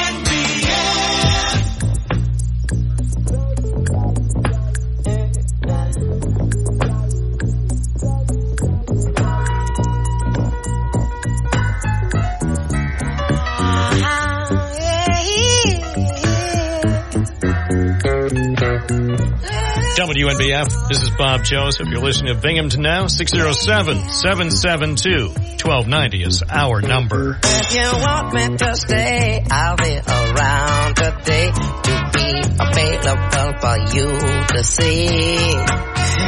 I'm about to go, and know for me to stay. I got to be me. Back to the phones we go on this Thursday morning. Johan, who joins us from Ithaca. Good morning. Good morning, Bob. How are you, how are you doing? I am doing well. How are you? Good, thank you. I wanted to talk about two brief things. First of all, I wanted to piggyback on um, your top tier uh, contributor, John Solak's uh, call in earlier this morning about the Tioga County uh, DMV. And um, I'm glad that he acknowledged them. I'm kind of uh, worried that because of that, there will be an influx of customers going there because they really are a wonderful place to get your um, automotive uh, registrations and licenses and all of the things that the DMV can accomplish for you in a timely and friendly manner. Um, it's a huge contrast to, let's just say, the other Department of Motor Vehicle locations in Broome County. And I'm, as John said, he drives uh, down there to takes a couple of extra minutes, maybe a couple of gallons of gas. I concur that, that that's a great place to go, and I congratulate them for the accolades from John. All right. I I think I was at the Owego office once. Typically, I go on the avenue. Yeah, uh, I do too. Well, I used to, and I'll just leave it at that. Um, at the time spent and frustration spent at other locations is well worth the leisurely drive down to Owego to the uh, Tioga County DMV office there. Uh, that's my opinion, and I think John uh, appropriately categorized that as such. So uh, Yeah, I'll have to uh, I'll have to check it out next time. Next time I'm in need of DMV services. And other the other thing is you were talking about milk expiration date uh, earlier, and uh, the uh, surprising expiration date that brought us not only to the end of February but beyond, according to the calendar. So that must have been some really special milk. That's what uh, the person who put it on Twitter thought. February 30th. Man. Yeah. That's some good milk you got there. I, I don't I know. guess so. Didn't know they could make milk that great, but uh, they they must must be using some sort of you know what I think it is, Johan AI. What? Yeah. Milk milk being processed using secret AI technology, probably even without our knowledge over at the old Crowley plant on Conklin Avenue. That's why they've got this, the shades drawn. You know, they told us that they're going to put housing in there, but maybe they have special AI milk processing that is being rolled out and we'll learn about it a year after they started. You know, they'll have a big photo op and you know the the agriculture secretary and you know probably um, uh, the New York State agriculture commissioner and dare I say even the lieutenant governor will show up to say look yeah, maybe, yeah. cutting edge technology and it happened right here in Binghamton. Well, I have to say that if you were to uh, visit Chat GPT and ask the AI uh, technology there, how do you get milk processed in such a manner that it uh, can last for upwards of a month? And it'll say it is ultra pasteurized. And uh, if anyone wants to look up that, that would be fine. But that's why your your local small town shops that carry fresh milk that is not ultra pasteurized that maybe lasts 12 days, 13 days before you might want to smell it. That's the better milk to buy. That's all I have to say. I, I think that's well put. Thank you, and uh, enjoy in your uh, enjoy your travels on this sunny day in upstate America. I anticipate calling from Endicott next time. You too, Bob. Thanks, Johan. On the road in Tompkins County, it's eleven fourteen at News Radio WNBF. That's right. Earlier in the program, I saw something on Twitter. Somebody uh, bought a gallon of milk, probably at one of those mega markets, and the Best By date wasn't February 28th. No, wasn't even February 29th. It's, it says Best By February 30th. So that's that's the kind of milk you don't want to give to your kids. I wouldn't even put that in a bowl of Count Chocula. 607 772 1290. What's on your mind? Test out our phone lines. It's C. See high qual- how high quality the telephonic experience can be on this Thursday in February. Again, the number 607-772-1290. This is WNBF at 92.1 FM, 1290 AM. Stay connected using the WNBF app.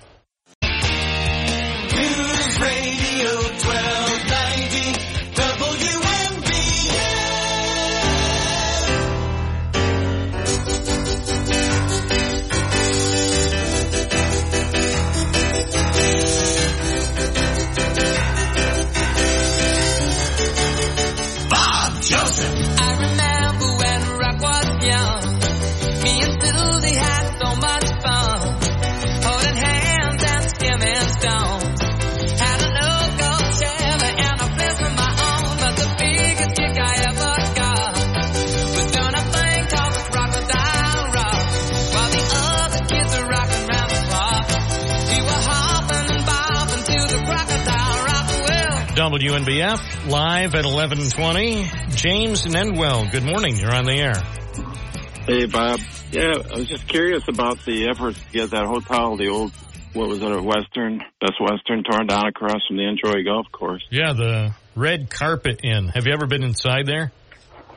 Uh, well, I never stayed over there, but my daughter was in there one time buying drugs from a drug dealer, so I know they. Well, see, that was the problem. That's one of the reasons I think why they went out of business was because of uh, you know illicit drug sales. That wasn't the only thing going on there, but that was one of the problems. But structurally, uh, the building looks pretty sound. I think it's concrete. The roof looks decent. I mean, and it looks bad because it's all boarded up. I guess the owner's trying to protect the windows and stuff from any harm. But to me, I'm thinking it might be a nice uh, project to put for veterans. Mm. They get those tiny homes going in, and Right. But according to the county executive, I think they've done some studies on it, and apparently, even though it looks, at least from the outside, as though it could be salvaged, apparently doesn't seem too promising. So, as as he said on the program last hour, he he thinks that probably it'll have to be demolished. Last time I was in there was January thirteenth, twenty twenty two. There were a couple of guys working on uh, two rooms on the first floor. They were trying to set up model rooms for the, the guy from New Jersey who owns the property. And I don't know, if, I think they finished their work, but I don't know that the owner ever brought in anybody to see the model rooms. He at least got that far, but I, I think, I think basically about two years ago the, the work started and then stopped. well, that is a good point about being next to you know the En-Joie Golf Course and uh, B.C. Open and all that. But uh, Can you imagine if they did like a deal? They could get, uh, well, I won't name names, but say like a major sporting goods company to do a deal with like Tiger Woods, and they could call it the Tiger Woods Resort Hotel. And then every year, golfers could come, golf fans at least, could come and, and spend time like the week before and during the week of the golf tournament and at the Tiger Woods Resort Hotel. And then they could eat at that restaurant, the Red Lion next door. Bring back the Red Lion and give me some, uh, steaks, give me the uh, prime rib soup, and of course at the end, give me the fresh chocolate chip cookie. That would be a success. Well, I guess another. Uh, they tore down that one hotel. I was glad to see that go on Washington Avenue.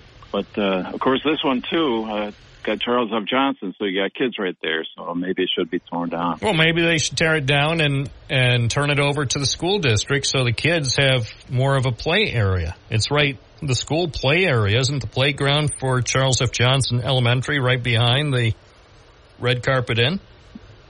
Uh, yep, that's true. And then uh, right next door to the the old restaurant there, uh, you got the Sweets Home. That used to be owned by the relatives of the Johnsons. They Oh, moved that's it from right. one side of the road to the other side of the road. That was quite a endeavor.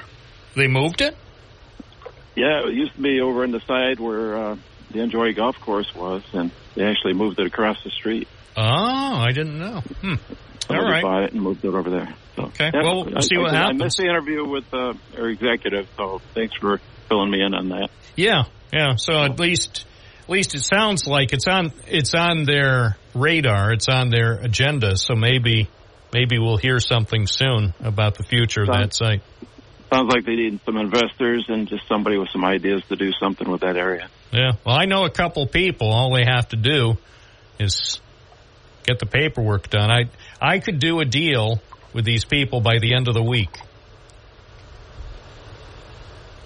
I mean, I only if they are willing to invest their money. But I, I have a plan for that site. I just don't have the money. Did our executive mention anything about the old Kmart Plaza there? Oh the yes, he old, did. uh, He did about that too because Golf. last last May he was on the program and he uh, had said he really wanted the old Kmart building in Endicott demolished. Well, I brought that up uh, last hour as well, and now he, he admits it still is a a big eyesore that really cries out for something to be done uh, and quickly. And I guess he's sort of between mm, whether it really needs to be demolished. Apparently, there may have been a, at least a couple of inquiries from people who might want to buy that because remember, uh, Green Mountain Electric Supply wound up owning that, and then ultimately they couldn't use the property for for their Broome County operation. I remember one day uh, during one of our floods, I left my car there, had some auto some trouble with it, and overnight it flooded. That's what they call a poor choice. It's very similar to what uh, can happen over near uh, Applebee's in Vestal.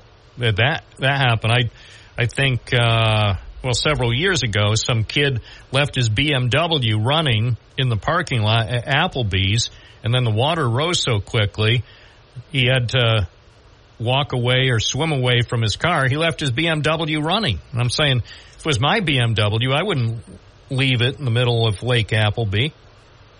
Well, remember, uh, see, I went to JNF Snap, and we used to run over to the McDonald's. I see something opened up there, some some kind of business. Did you? It's uh, craft beer. Those kids are are selling craft beer. Where, yeah, because it, after it was McDonald's, they turned it into uh, Pat Mitchell's, and then I think it was used for something else for a little bit. But uh, yeah, now uh, Crooked Mouth Brewing has uh, it's like a, a sort of a brew pub.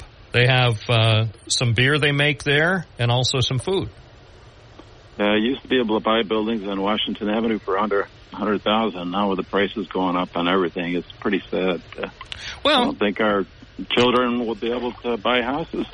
Well, not on Washington Avenue. Let's hope, though, that those higher property values on the avenue uh, reflect good things to come because the, the prices have been going up, and that means developers think that there is a future for the avenue. So that's a good sign.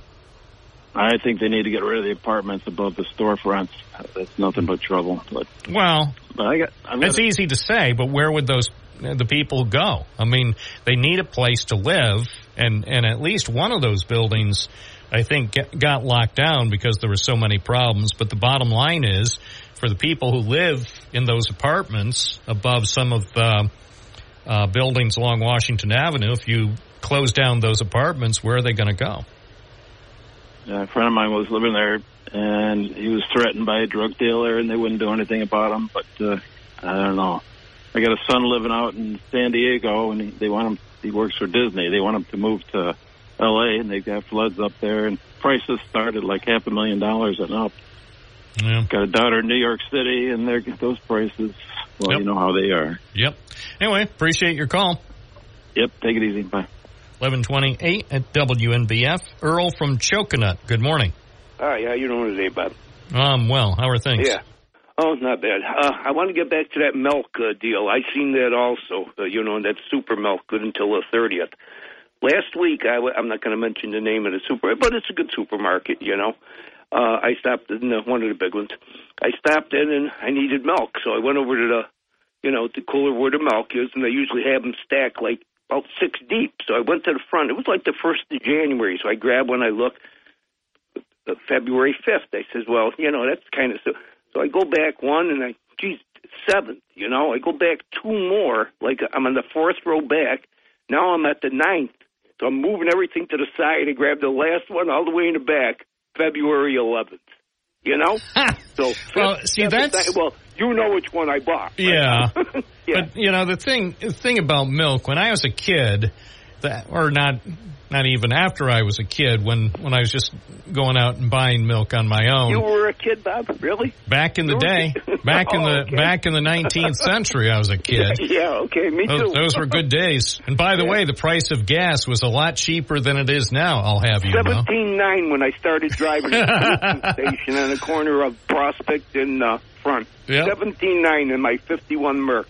Good times. What Every was time I can. I got a what was the name of that like gas 20 cents a station? I'm, I'm trying. Do you remember the name of the gas station? Yeah, it was a Blitzen Yeah, gas yes, station. Blitzen. Thank you. You're welcome. And then Blitzen old. Blitzen sold out to uh, that TV show that did did a, a thing about the uh, the reindeers, and you know the, the the next thing you know, Blitzen was was living in Malibu, and now Well, now no hi- idea. I the, now his in army in his family's home has probably been damaged in a mudslide. So Right. So that's it. So I just would like uh, all them people that are in a hurry, don't grab that first one. Never. Take a minute and dig back a little. You know? absolutely, and not just milk. Keep an eye on the dates of everything. Oh, I, I do, Bob. I do. Okay, I'm gonna. I hope my boy Marty calls in. I haven't heard from him. Uh, I'll have to give him a call. Uh, Yeah, I bet he'll call in. Yeah, it's well, I don't know. he, he's, He hasn't been, has he? eh, he called in a few Yeah, he- days ago, so he's Oh, yeah he? he Okay. he might have called Okay. in on Have Monday. good- Okay, have a good one. Bye bye. Eleven thirty one WNBF live. Jesse and Owego. Good morning. Hey, Bob, I don't think there's going to be a fighting chance of getting Tiger Woods here to make a deal with that motel. I don't know if you remember this, but back in the day, he was still underage for drinking. And after he got done playing golf, he went into one of our local bars here. I do believe Broome County, could have been Tioga. And they wouldn't serve him because he was underage. And he got pissed off and said, I'm never going to step foot in this place again. Oh, I can't believe that. Yes, I remember that. Tiger Woods. well. Tiger Woods getting Yeah. angry. Oh no, no, no! And I'm tall and right-handed and not Irish. Yeah. The uh, the thing about Tiger Woods is um, he's not a very good driver. Well, yeah. Am I right? Sounds like he I mean- sounds like Jeanine Pirro, but he just lost control. Yeah, but the thing you can say about uh, Tiger Woods uh, versus Jeanine Pirro, yeah, she got caught and ticketed allegedly for going 119 miles an hour, but she didn't crash. Whereas Tiger That's right. Woods wound up crashing. It wasn't even his car. It was uh, it was an SUV that somebody had loaned him. It was uh, I think from a tournament sponsor. And I'm looking at it now. They, although I don't know how fast it was. They said he was going fast, but on that on that curvy road in uh, California, there is no way he could have taken that vehicle up to 119. He might have been trying, but it didn't work. And remember, after that terrible crash, I just had to look it up. Believe it or not, that happened three years ago. That was February in 2021, and um, it it you know he's lucky. He's very very fortunate. He wasn't killed in that crash. I totally agree. I Because mean, was, I, I Yeah. think what saved him because it was a it was a late model. It was a luxury Genesis SUV, and I think they had a um, I think it had a lot of uh, safety features, and I, I think those safety features, even though the car went out of control on a curve and then rolled down uh, the uh, like into the canyon or whatever, and and as people recall, he had multiple injuries, so it took him a long time to um, recuperate. And fortunately, he got back got back in the game. But still, uh, what a what a sad thing. That sh- you know what that shows you, Jesse? I'm listening. It shows you to always drive carefully. I would agree. And Hey, by the way, oh, and by the way, don't borrow someone's car because here's here's a good rule of thumb. What I've seen over the years, if people are driving a vehicle they own, they tend to drive better than if it's somebody else's vehicle. I would agree. hey, by the way, I am surprised Johan didn't bring up if he got that uh, brand of cottage cheese. Oh, that's right. I meant to ask him. I wonder if he was heading out since he was in Ithaca. I was wondering. I should have asked him. I forgot to ask if he was heading out to uh, Waverly, out to Ted Clark's Busy Market to uh, go uh, see if he could get some of that cottage cheese, and then ask some people at the store what the brand was, so so we could solve our mystery. Oh yeah, because you and Don Morgan were like on high end when you talked about that, and I'm like, oh my gosh, Ted Clark, one of the mm. best places on the planet. They're deli. They they got the best meat on the planet. So this is breaking my heart. Yeah. Well, you know, it's sad sad to have to report that, but they are putting the place on the market, so maybe maybe they can find someone to buy the business and maybe someone who loves the business will try to keep it sort of the way it's been, what the community has uh, expected for all these decades. I think I think it's been a fixture of Waverly for 92 years. They will be missed. And I do have one more question. I would love to see what is the job description of a county executive because we don't have one here in Tioga County and it's booming. And I mean, it's nothing against Jason Garnar whatsoever, but I'm curious is that really an essential position? Uh, what but exactly does but it it's essential. I I would think it's essential because Broome County is so much bigger than Tioga County. There's a huge difference. I I think don't don't hold me to this. My my recollection was Tioga County might have a population of fifty thousand, and Broome County's population is almost four times that. So, you know, Broome County government is much much bigger, and I I think you'd have to have, if not a county executive, we'd have to have some kind of a, a manager because in Tioga County, you've got Marty Sauerbrey, who's the legislative chair, but, you know, as far as, you know, they don't have their own bus system. They don't, they don't operate a golf course. They don't have, uh, an airport.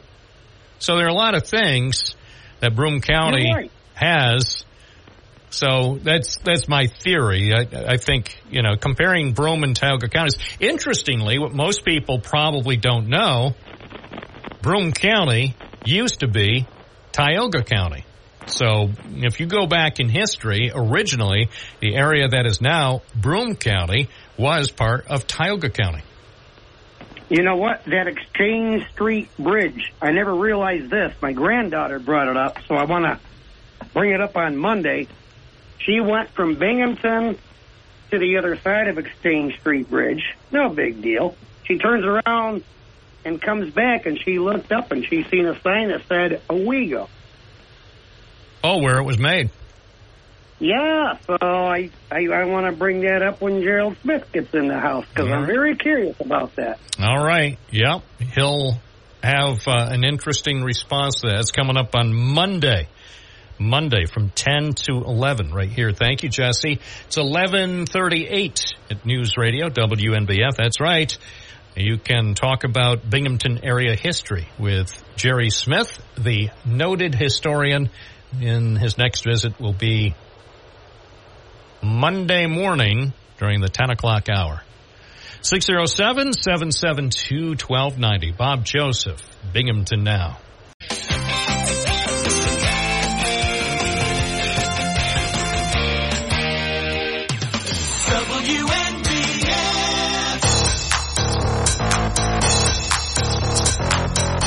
Eleven forty-two, WNBF live on a Thursday morning.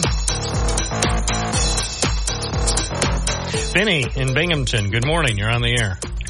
Yes, good morning, Bob. Hey, you know, I just wanted to say, you know, I've been listening for the last week or so, week and a half, to this to the great show, and uh, heard a lot of conservatives, heard a lot of uh, Trump supporters complain about the border. We need to do something about that border. Joe Biden, but well, I just wanted to remind you. Did you guys see what happened on the Senate floor yesterday? I, I have there any call? Have you had any calls in here today, Bob? No, they're. I- they're afraid to discuss it because, by the way, if you look at what's going on in Washington Street, Washington Street, in in Washington in Congress this week, what an embarrassment! One embarrassment after another, and you know who I'm talking about. Yeah. Well, here, let me let me remind you. On the Senate floor yesterday, James Lankford, Republican, who put this bill, one of the people that put this bipartisan bill together, he said an unnamed popular commentator had told me flat out, if you try to move a bill that solves the border crisis during this presidential year, I would do whatever I can to destroy you because I do not want you to solve this before the presidential election. Who do you think the then- commentator was, Vinny? Oh well, you know, well, you know, these bozos step forward, Bob. It was because Jesse Kelly. He used to be on Tucker Carlson. He stepped forward today. That was me, everybody. That was me. Okay. It wasn't Hannity. Uh, no, it no, wasn't no. Bongino. Nope. It wasn't It Levin. Nope. It was Jesse No, Kelly. I, I would have thought that it more likely would have been Hannity or Bongino or Levin or them. I didn't know Jesse Kelly would do it. Wow. I'm going to Yeah, start well, watching. Jesse Kelly, I guess. Well, hey, listen. This is what he said later on. He goes, "By the way, this is this is Lankford now, Senator." He goes, "They've been faithful in their promise to have done everything they can to destroy me in the past several weeks." And of course, this bill came under relentless fire from uh, uh, President Trump and his allies who see immigration as a key to the reelection in November. And so, I just want you to realize that even a bipartisan, a lot of those guys, you're, you're full of crap. You don't want this border solved. You don't want it. You're just running your mouth. As a matter of fact, I'd love to hear what the governor of Texas has to say. They just killed the bill, buddy. You're putting stuff all in the in the in the river and everything. Aren't you mad that they they they put together something? Yeah, what he would probably say is, don't worry, I'm going to load up more buses and planes and ship people in an inhumane manner off to places like New York and Chicago. Let's just listen. Fortunately, the uh, comment from Senator James Lankford is part of our big stack of stuff. that told me flat out, if you try to move a bill that solves the border crisis during this presidential year, I will do whatever I can to destroy you. Because I do not want you to solve this during the presidential election. There you go. We have the tapes. and they all just sit there, Bob. This, this is why Democrats, you buy. This is why we got to get out and we've got to start. We've got to start local. We got to get these our representatives in this area. They're down there, Molinaro. We got to get these guys out of there. We got you know the George Santos. Well, thank God it took him a year, but they got him out. of This is why we got to get it. We got to get these guys out of here. They don't want to get anything done. They just want to sit there, collect their $174,000 a year, and do nothing. Sit on their butts, not doing, take any of these hard issues, get together and get something. And when they do, this is what they do to each other. This is what they do. And I don't hear a, nobody calling in here. You guys were flapping your gums these last two weeks about the border, the border. And then they, ki- you guys, one of your people come up with something and you kill it. It's the truth. Thank you, Vinny. Let's take more calls now. Warren in Sidney. Good morning. Thank you for taking my call, Bob. Uh, great show. Um, I'm calling. This happened last night to me. I hadn't, you know, I went with friends to dinner. Okay. So I picked up the, you know, I, you know, because I invited them. I picked up the tab for all four of us, and uh, I hadn't used my credit card in a long time. So I used my credit card and I got home and, you know, cause I, after I used the credit card, I always make sure, uh, the statement's right, you know, cause the, my bank that I use, Citizens Bank, they pay within three days to, uh, to the local restaurant that I, that I went to. And I'm looking at the bill and I'm seeing all these surcharges onto it. And so I called the, the establishment, the restaurant, and, and they told me that they are legally right. That they they legally they could add five percent on for using a credit card. So, eh, um, plus you know like like um, you know of course I pay it off so I don't pay the interest. I just use it every once in a while just to you know you know, to you know, to keep them so that they don't bother me anymore uh, about why are you using the card.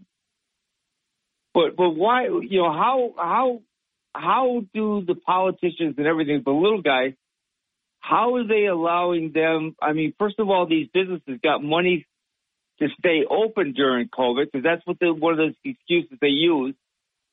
And then also, okay, charge the little guy five percent just to use the card and, and like I'm un- unfortunate that I pay it right off at the end of the month, so I don't pay the interest. But somebody else that doesn't do that, I mean, they're getting hit with interest rates and things like that. I wonder who's looking out for the little guy when they make these laws. Well, Governor Hochul signed a law in December that says uh, has some restrictions and some regulations. She signed it on December 13th. I'm looking at the news release to see when the law is supposed to take effect. I don't. Oh, it says. Oh, let's see. On after February 11th, 2024, a law will prevent or permit local governments to join in the enforcement of the law. So there there are some new regulations in New York State regarding surcharges, credit card surcharges. They're still allowed, but there are uh, certain requirements, and apparently, seems to me that it's already in effect. But it says that starting on February 11th, which would be Sunday, local governments will be able to enforce the law. So, as far as surcharges, credit card surcharges, I uh, I don't like them. I haven't liked them. I, I think a few years ago we started seeing surcharges uh, at gas stations. So if you use a credit card now, it's I don't know typically is probably at least five or ten cents a gallon higher. Use a credit card, I mean, I like using a credit card because I don't want to go in. I don't. I don't have time for that. So, you know, in exchange for the convenience of using the credit card at the gas pump, you're actually saving them money because they don't have to physically ring up the sale, but you're still, you know, if you are filling up, say, with 15 gallons, you're paying an extra dollar fifty for the privilege of using your credit card. I don't like it, but at least I will say this about gas stations. At least the gas stations I go to, they do clearly post the difference between a cash price and the credit card price. As far as other businesses, I think they need to be more transparent. Um, this new law says that it limits credit card surcharges to the amount charged to the business by the credit card company. It also requires businesses to post before checkout the total price of an item or service, inclusive of the credit card surcharge, or a two-tiered pricing option, which requires the credit card price to be posted alongside the cash price. So I haven't seen that yet around here. So I guess maybe maybe they didn't get the memo about the law. But it was a, it was a matter of eleven dollars more on the Right.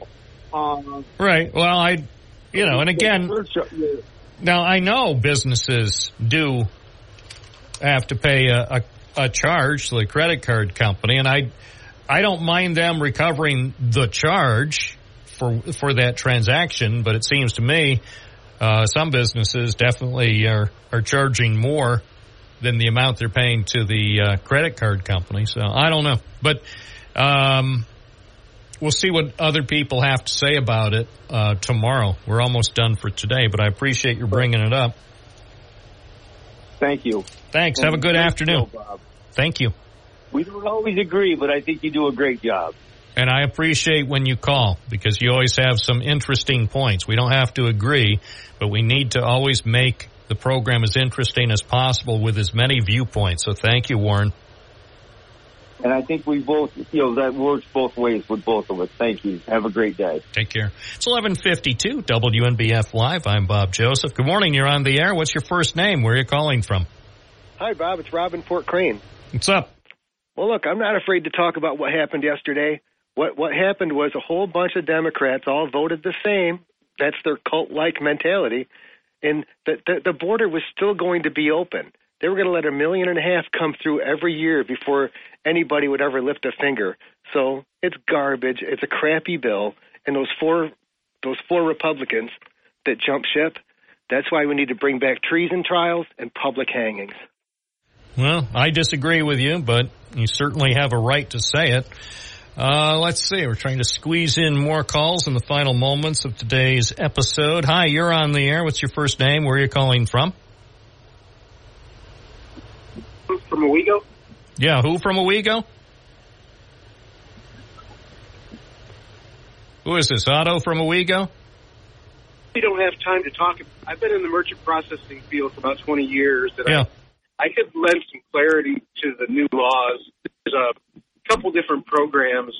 There's a surcharge program where businesses add a fee to cover their cost, but there's also a cash discount program that incentivizes businesses to um, for people that pay cash to get a discount. And um, credit card machines now have what they call dual pricing, where the cash price and the credit card price um, are aligned right together. It, it, there's there's a lot of nuances that people don't understand, but I, you know, maybe at some point I could fill people in on on uh, a little bit more detail on how that's working. Yeah, that would be nice. Yeah, we're running out of time for today. Could you uh, send an email to me at some point, bob at WNBF.com, so maybe we could set something up? Yes, that'd be great. Yeah, thank you. Yeah, I, I would be uh, pleased to hear more information on that because I I know very little about any any aspect of operating a business. Let's see. Oh, you still have a few seconds left. Good morning. You're on the air. What's your first name? Where are you calling from? Tony from Binghamton. Yes, Tony. What's Uh, up? I'm not afraid to talk about uh, that bill either. Uh, that bill is a garbage bill, and for the life of me, I don't know what funding to the Ukraine and funding to Israel has anything to do with the border crisis. So those bills should have been broken into multiple bills and let them stand on their own merit. I agree. I agree. And the Democrats learned their lesson, or should have learned a lesson. Hi, WNBF. You're on the air. What's your first name? Where are you calling from? Joe from Owego. Yeah. What's up? Uh, who who was it that threatened the senator? I was driving down the road. Uh, I think his name is Jesse Kelly. Apparently, he's uh, some sort of bigwig as a commentator. Jesse Kelly. Jesse Kelly. Thank you very much. Yeah. I, I Do you think that's a good idea for commentators to be threatening members of Congress? I think they ought to be locked up if they threaten members. If if you threaten somebody, you should get locked up. All right. Thanks. Yeah, I don't.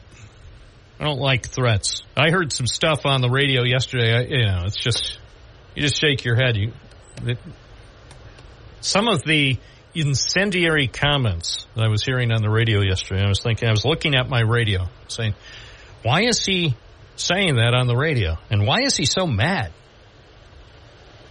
That's the one thing I ask. Sometimes I look at my radio driving around. Why is he so mad? Yee, don't be so mad. Life's good. That's all the time we have for today. I'm Bob Joseph. Thank you so much for listening and for calling. We'll be back tomorrow morning right here on WNBF Live. This is News Radio 1290 AM, WNBF Binghamton. Now on 92.1 FM, W221 EJ Binghamton, a Townsquare Media.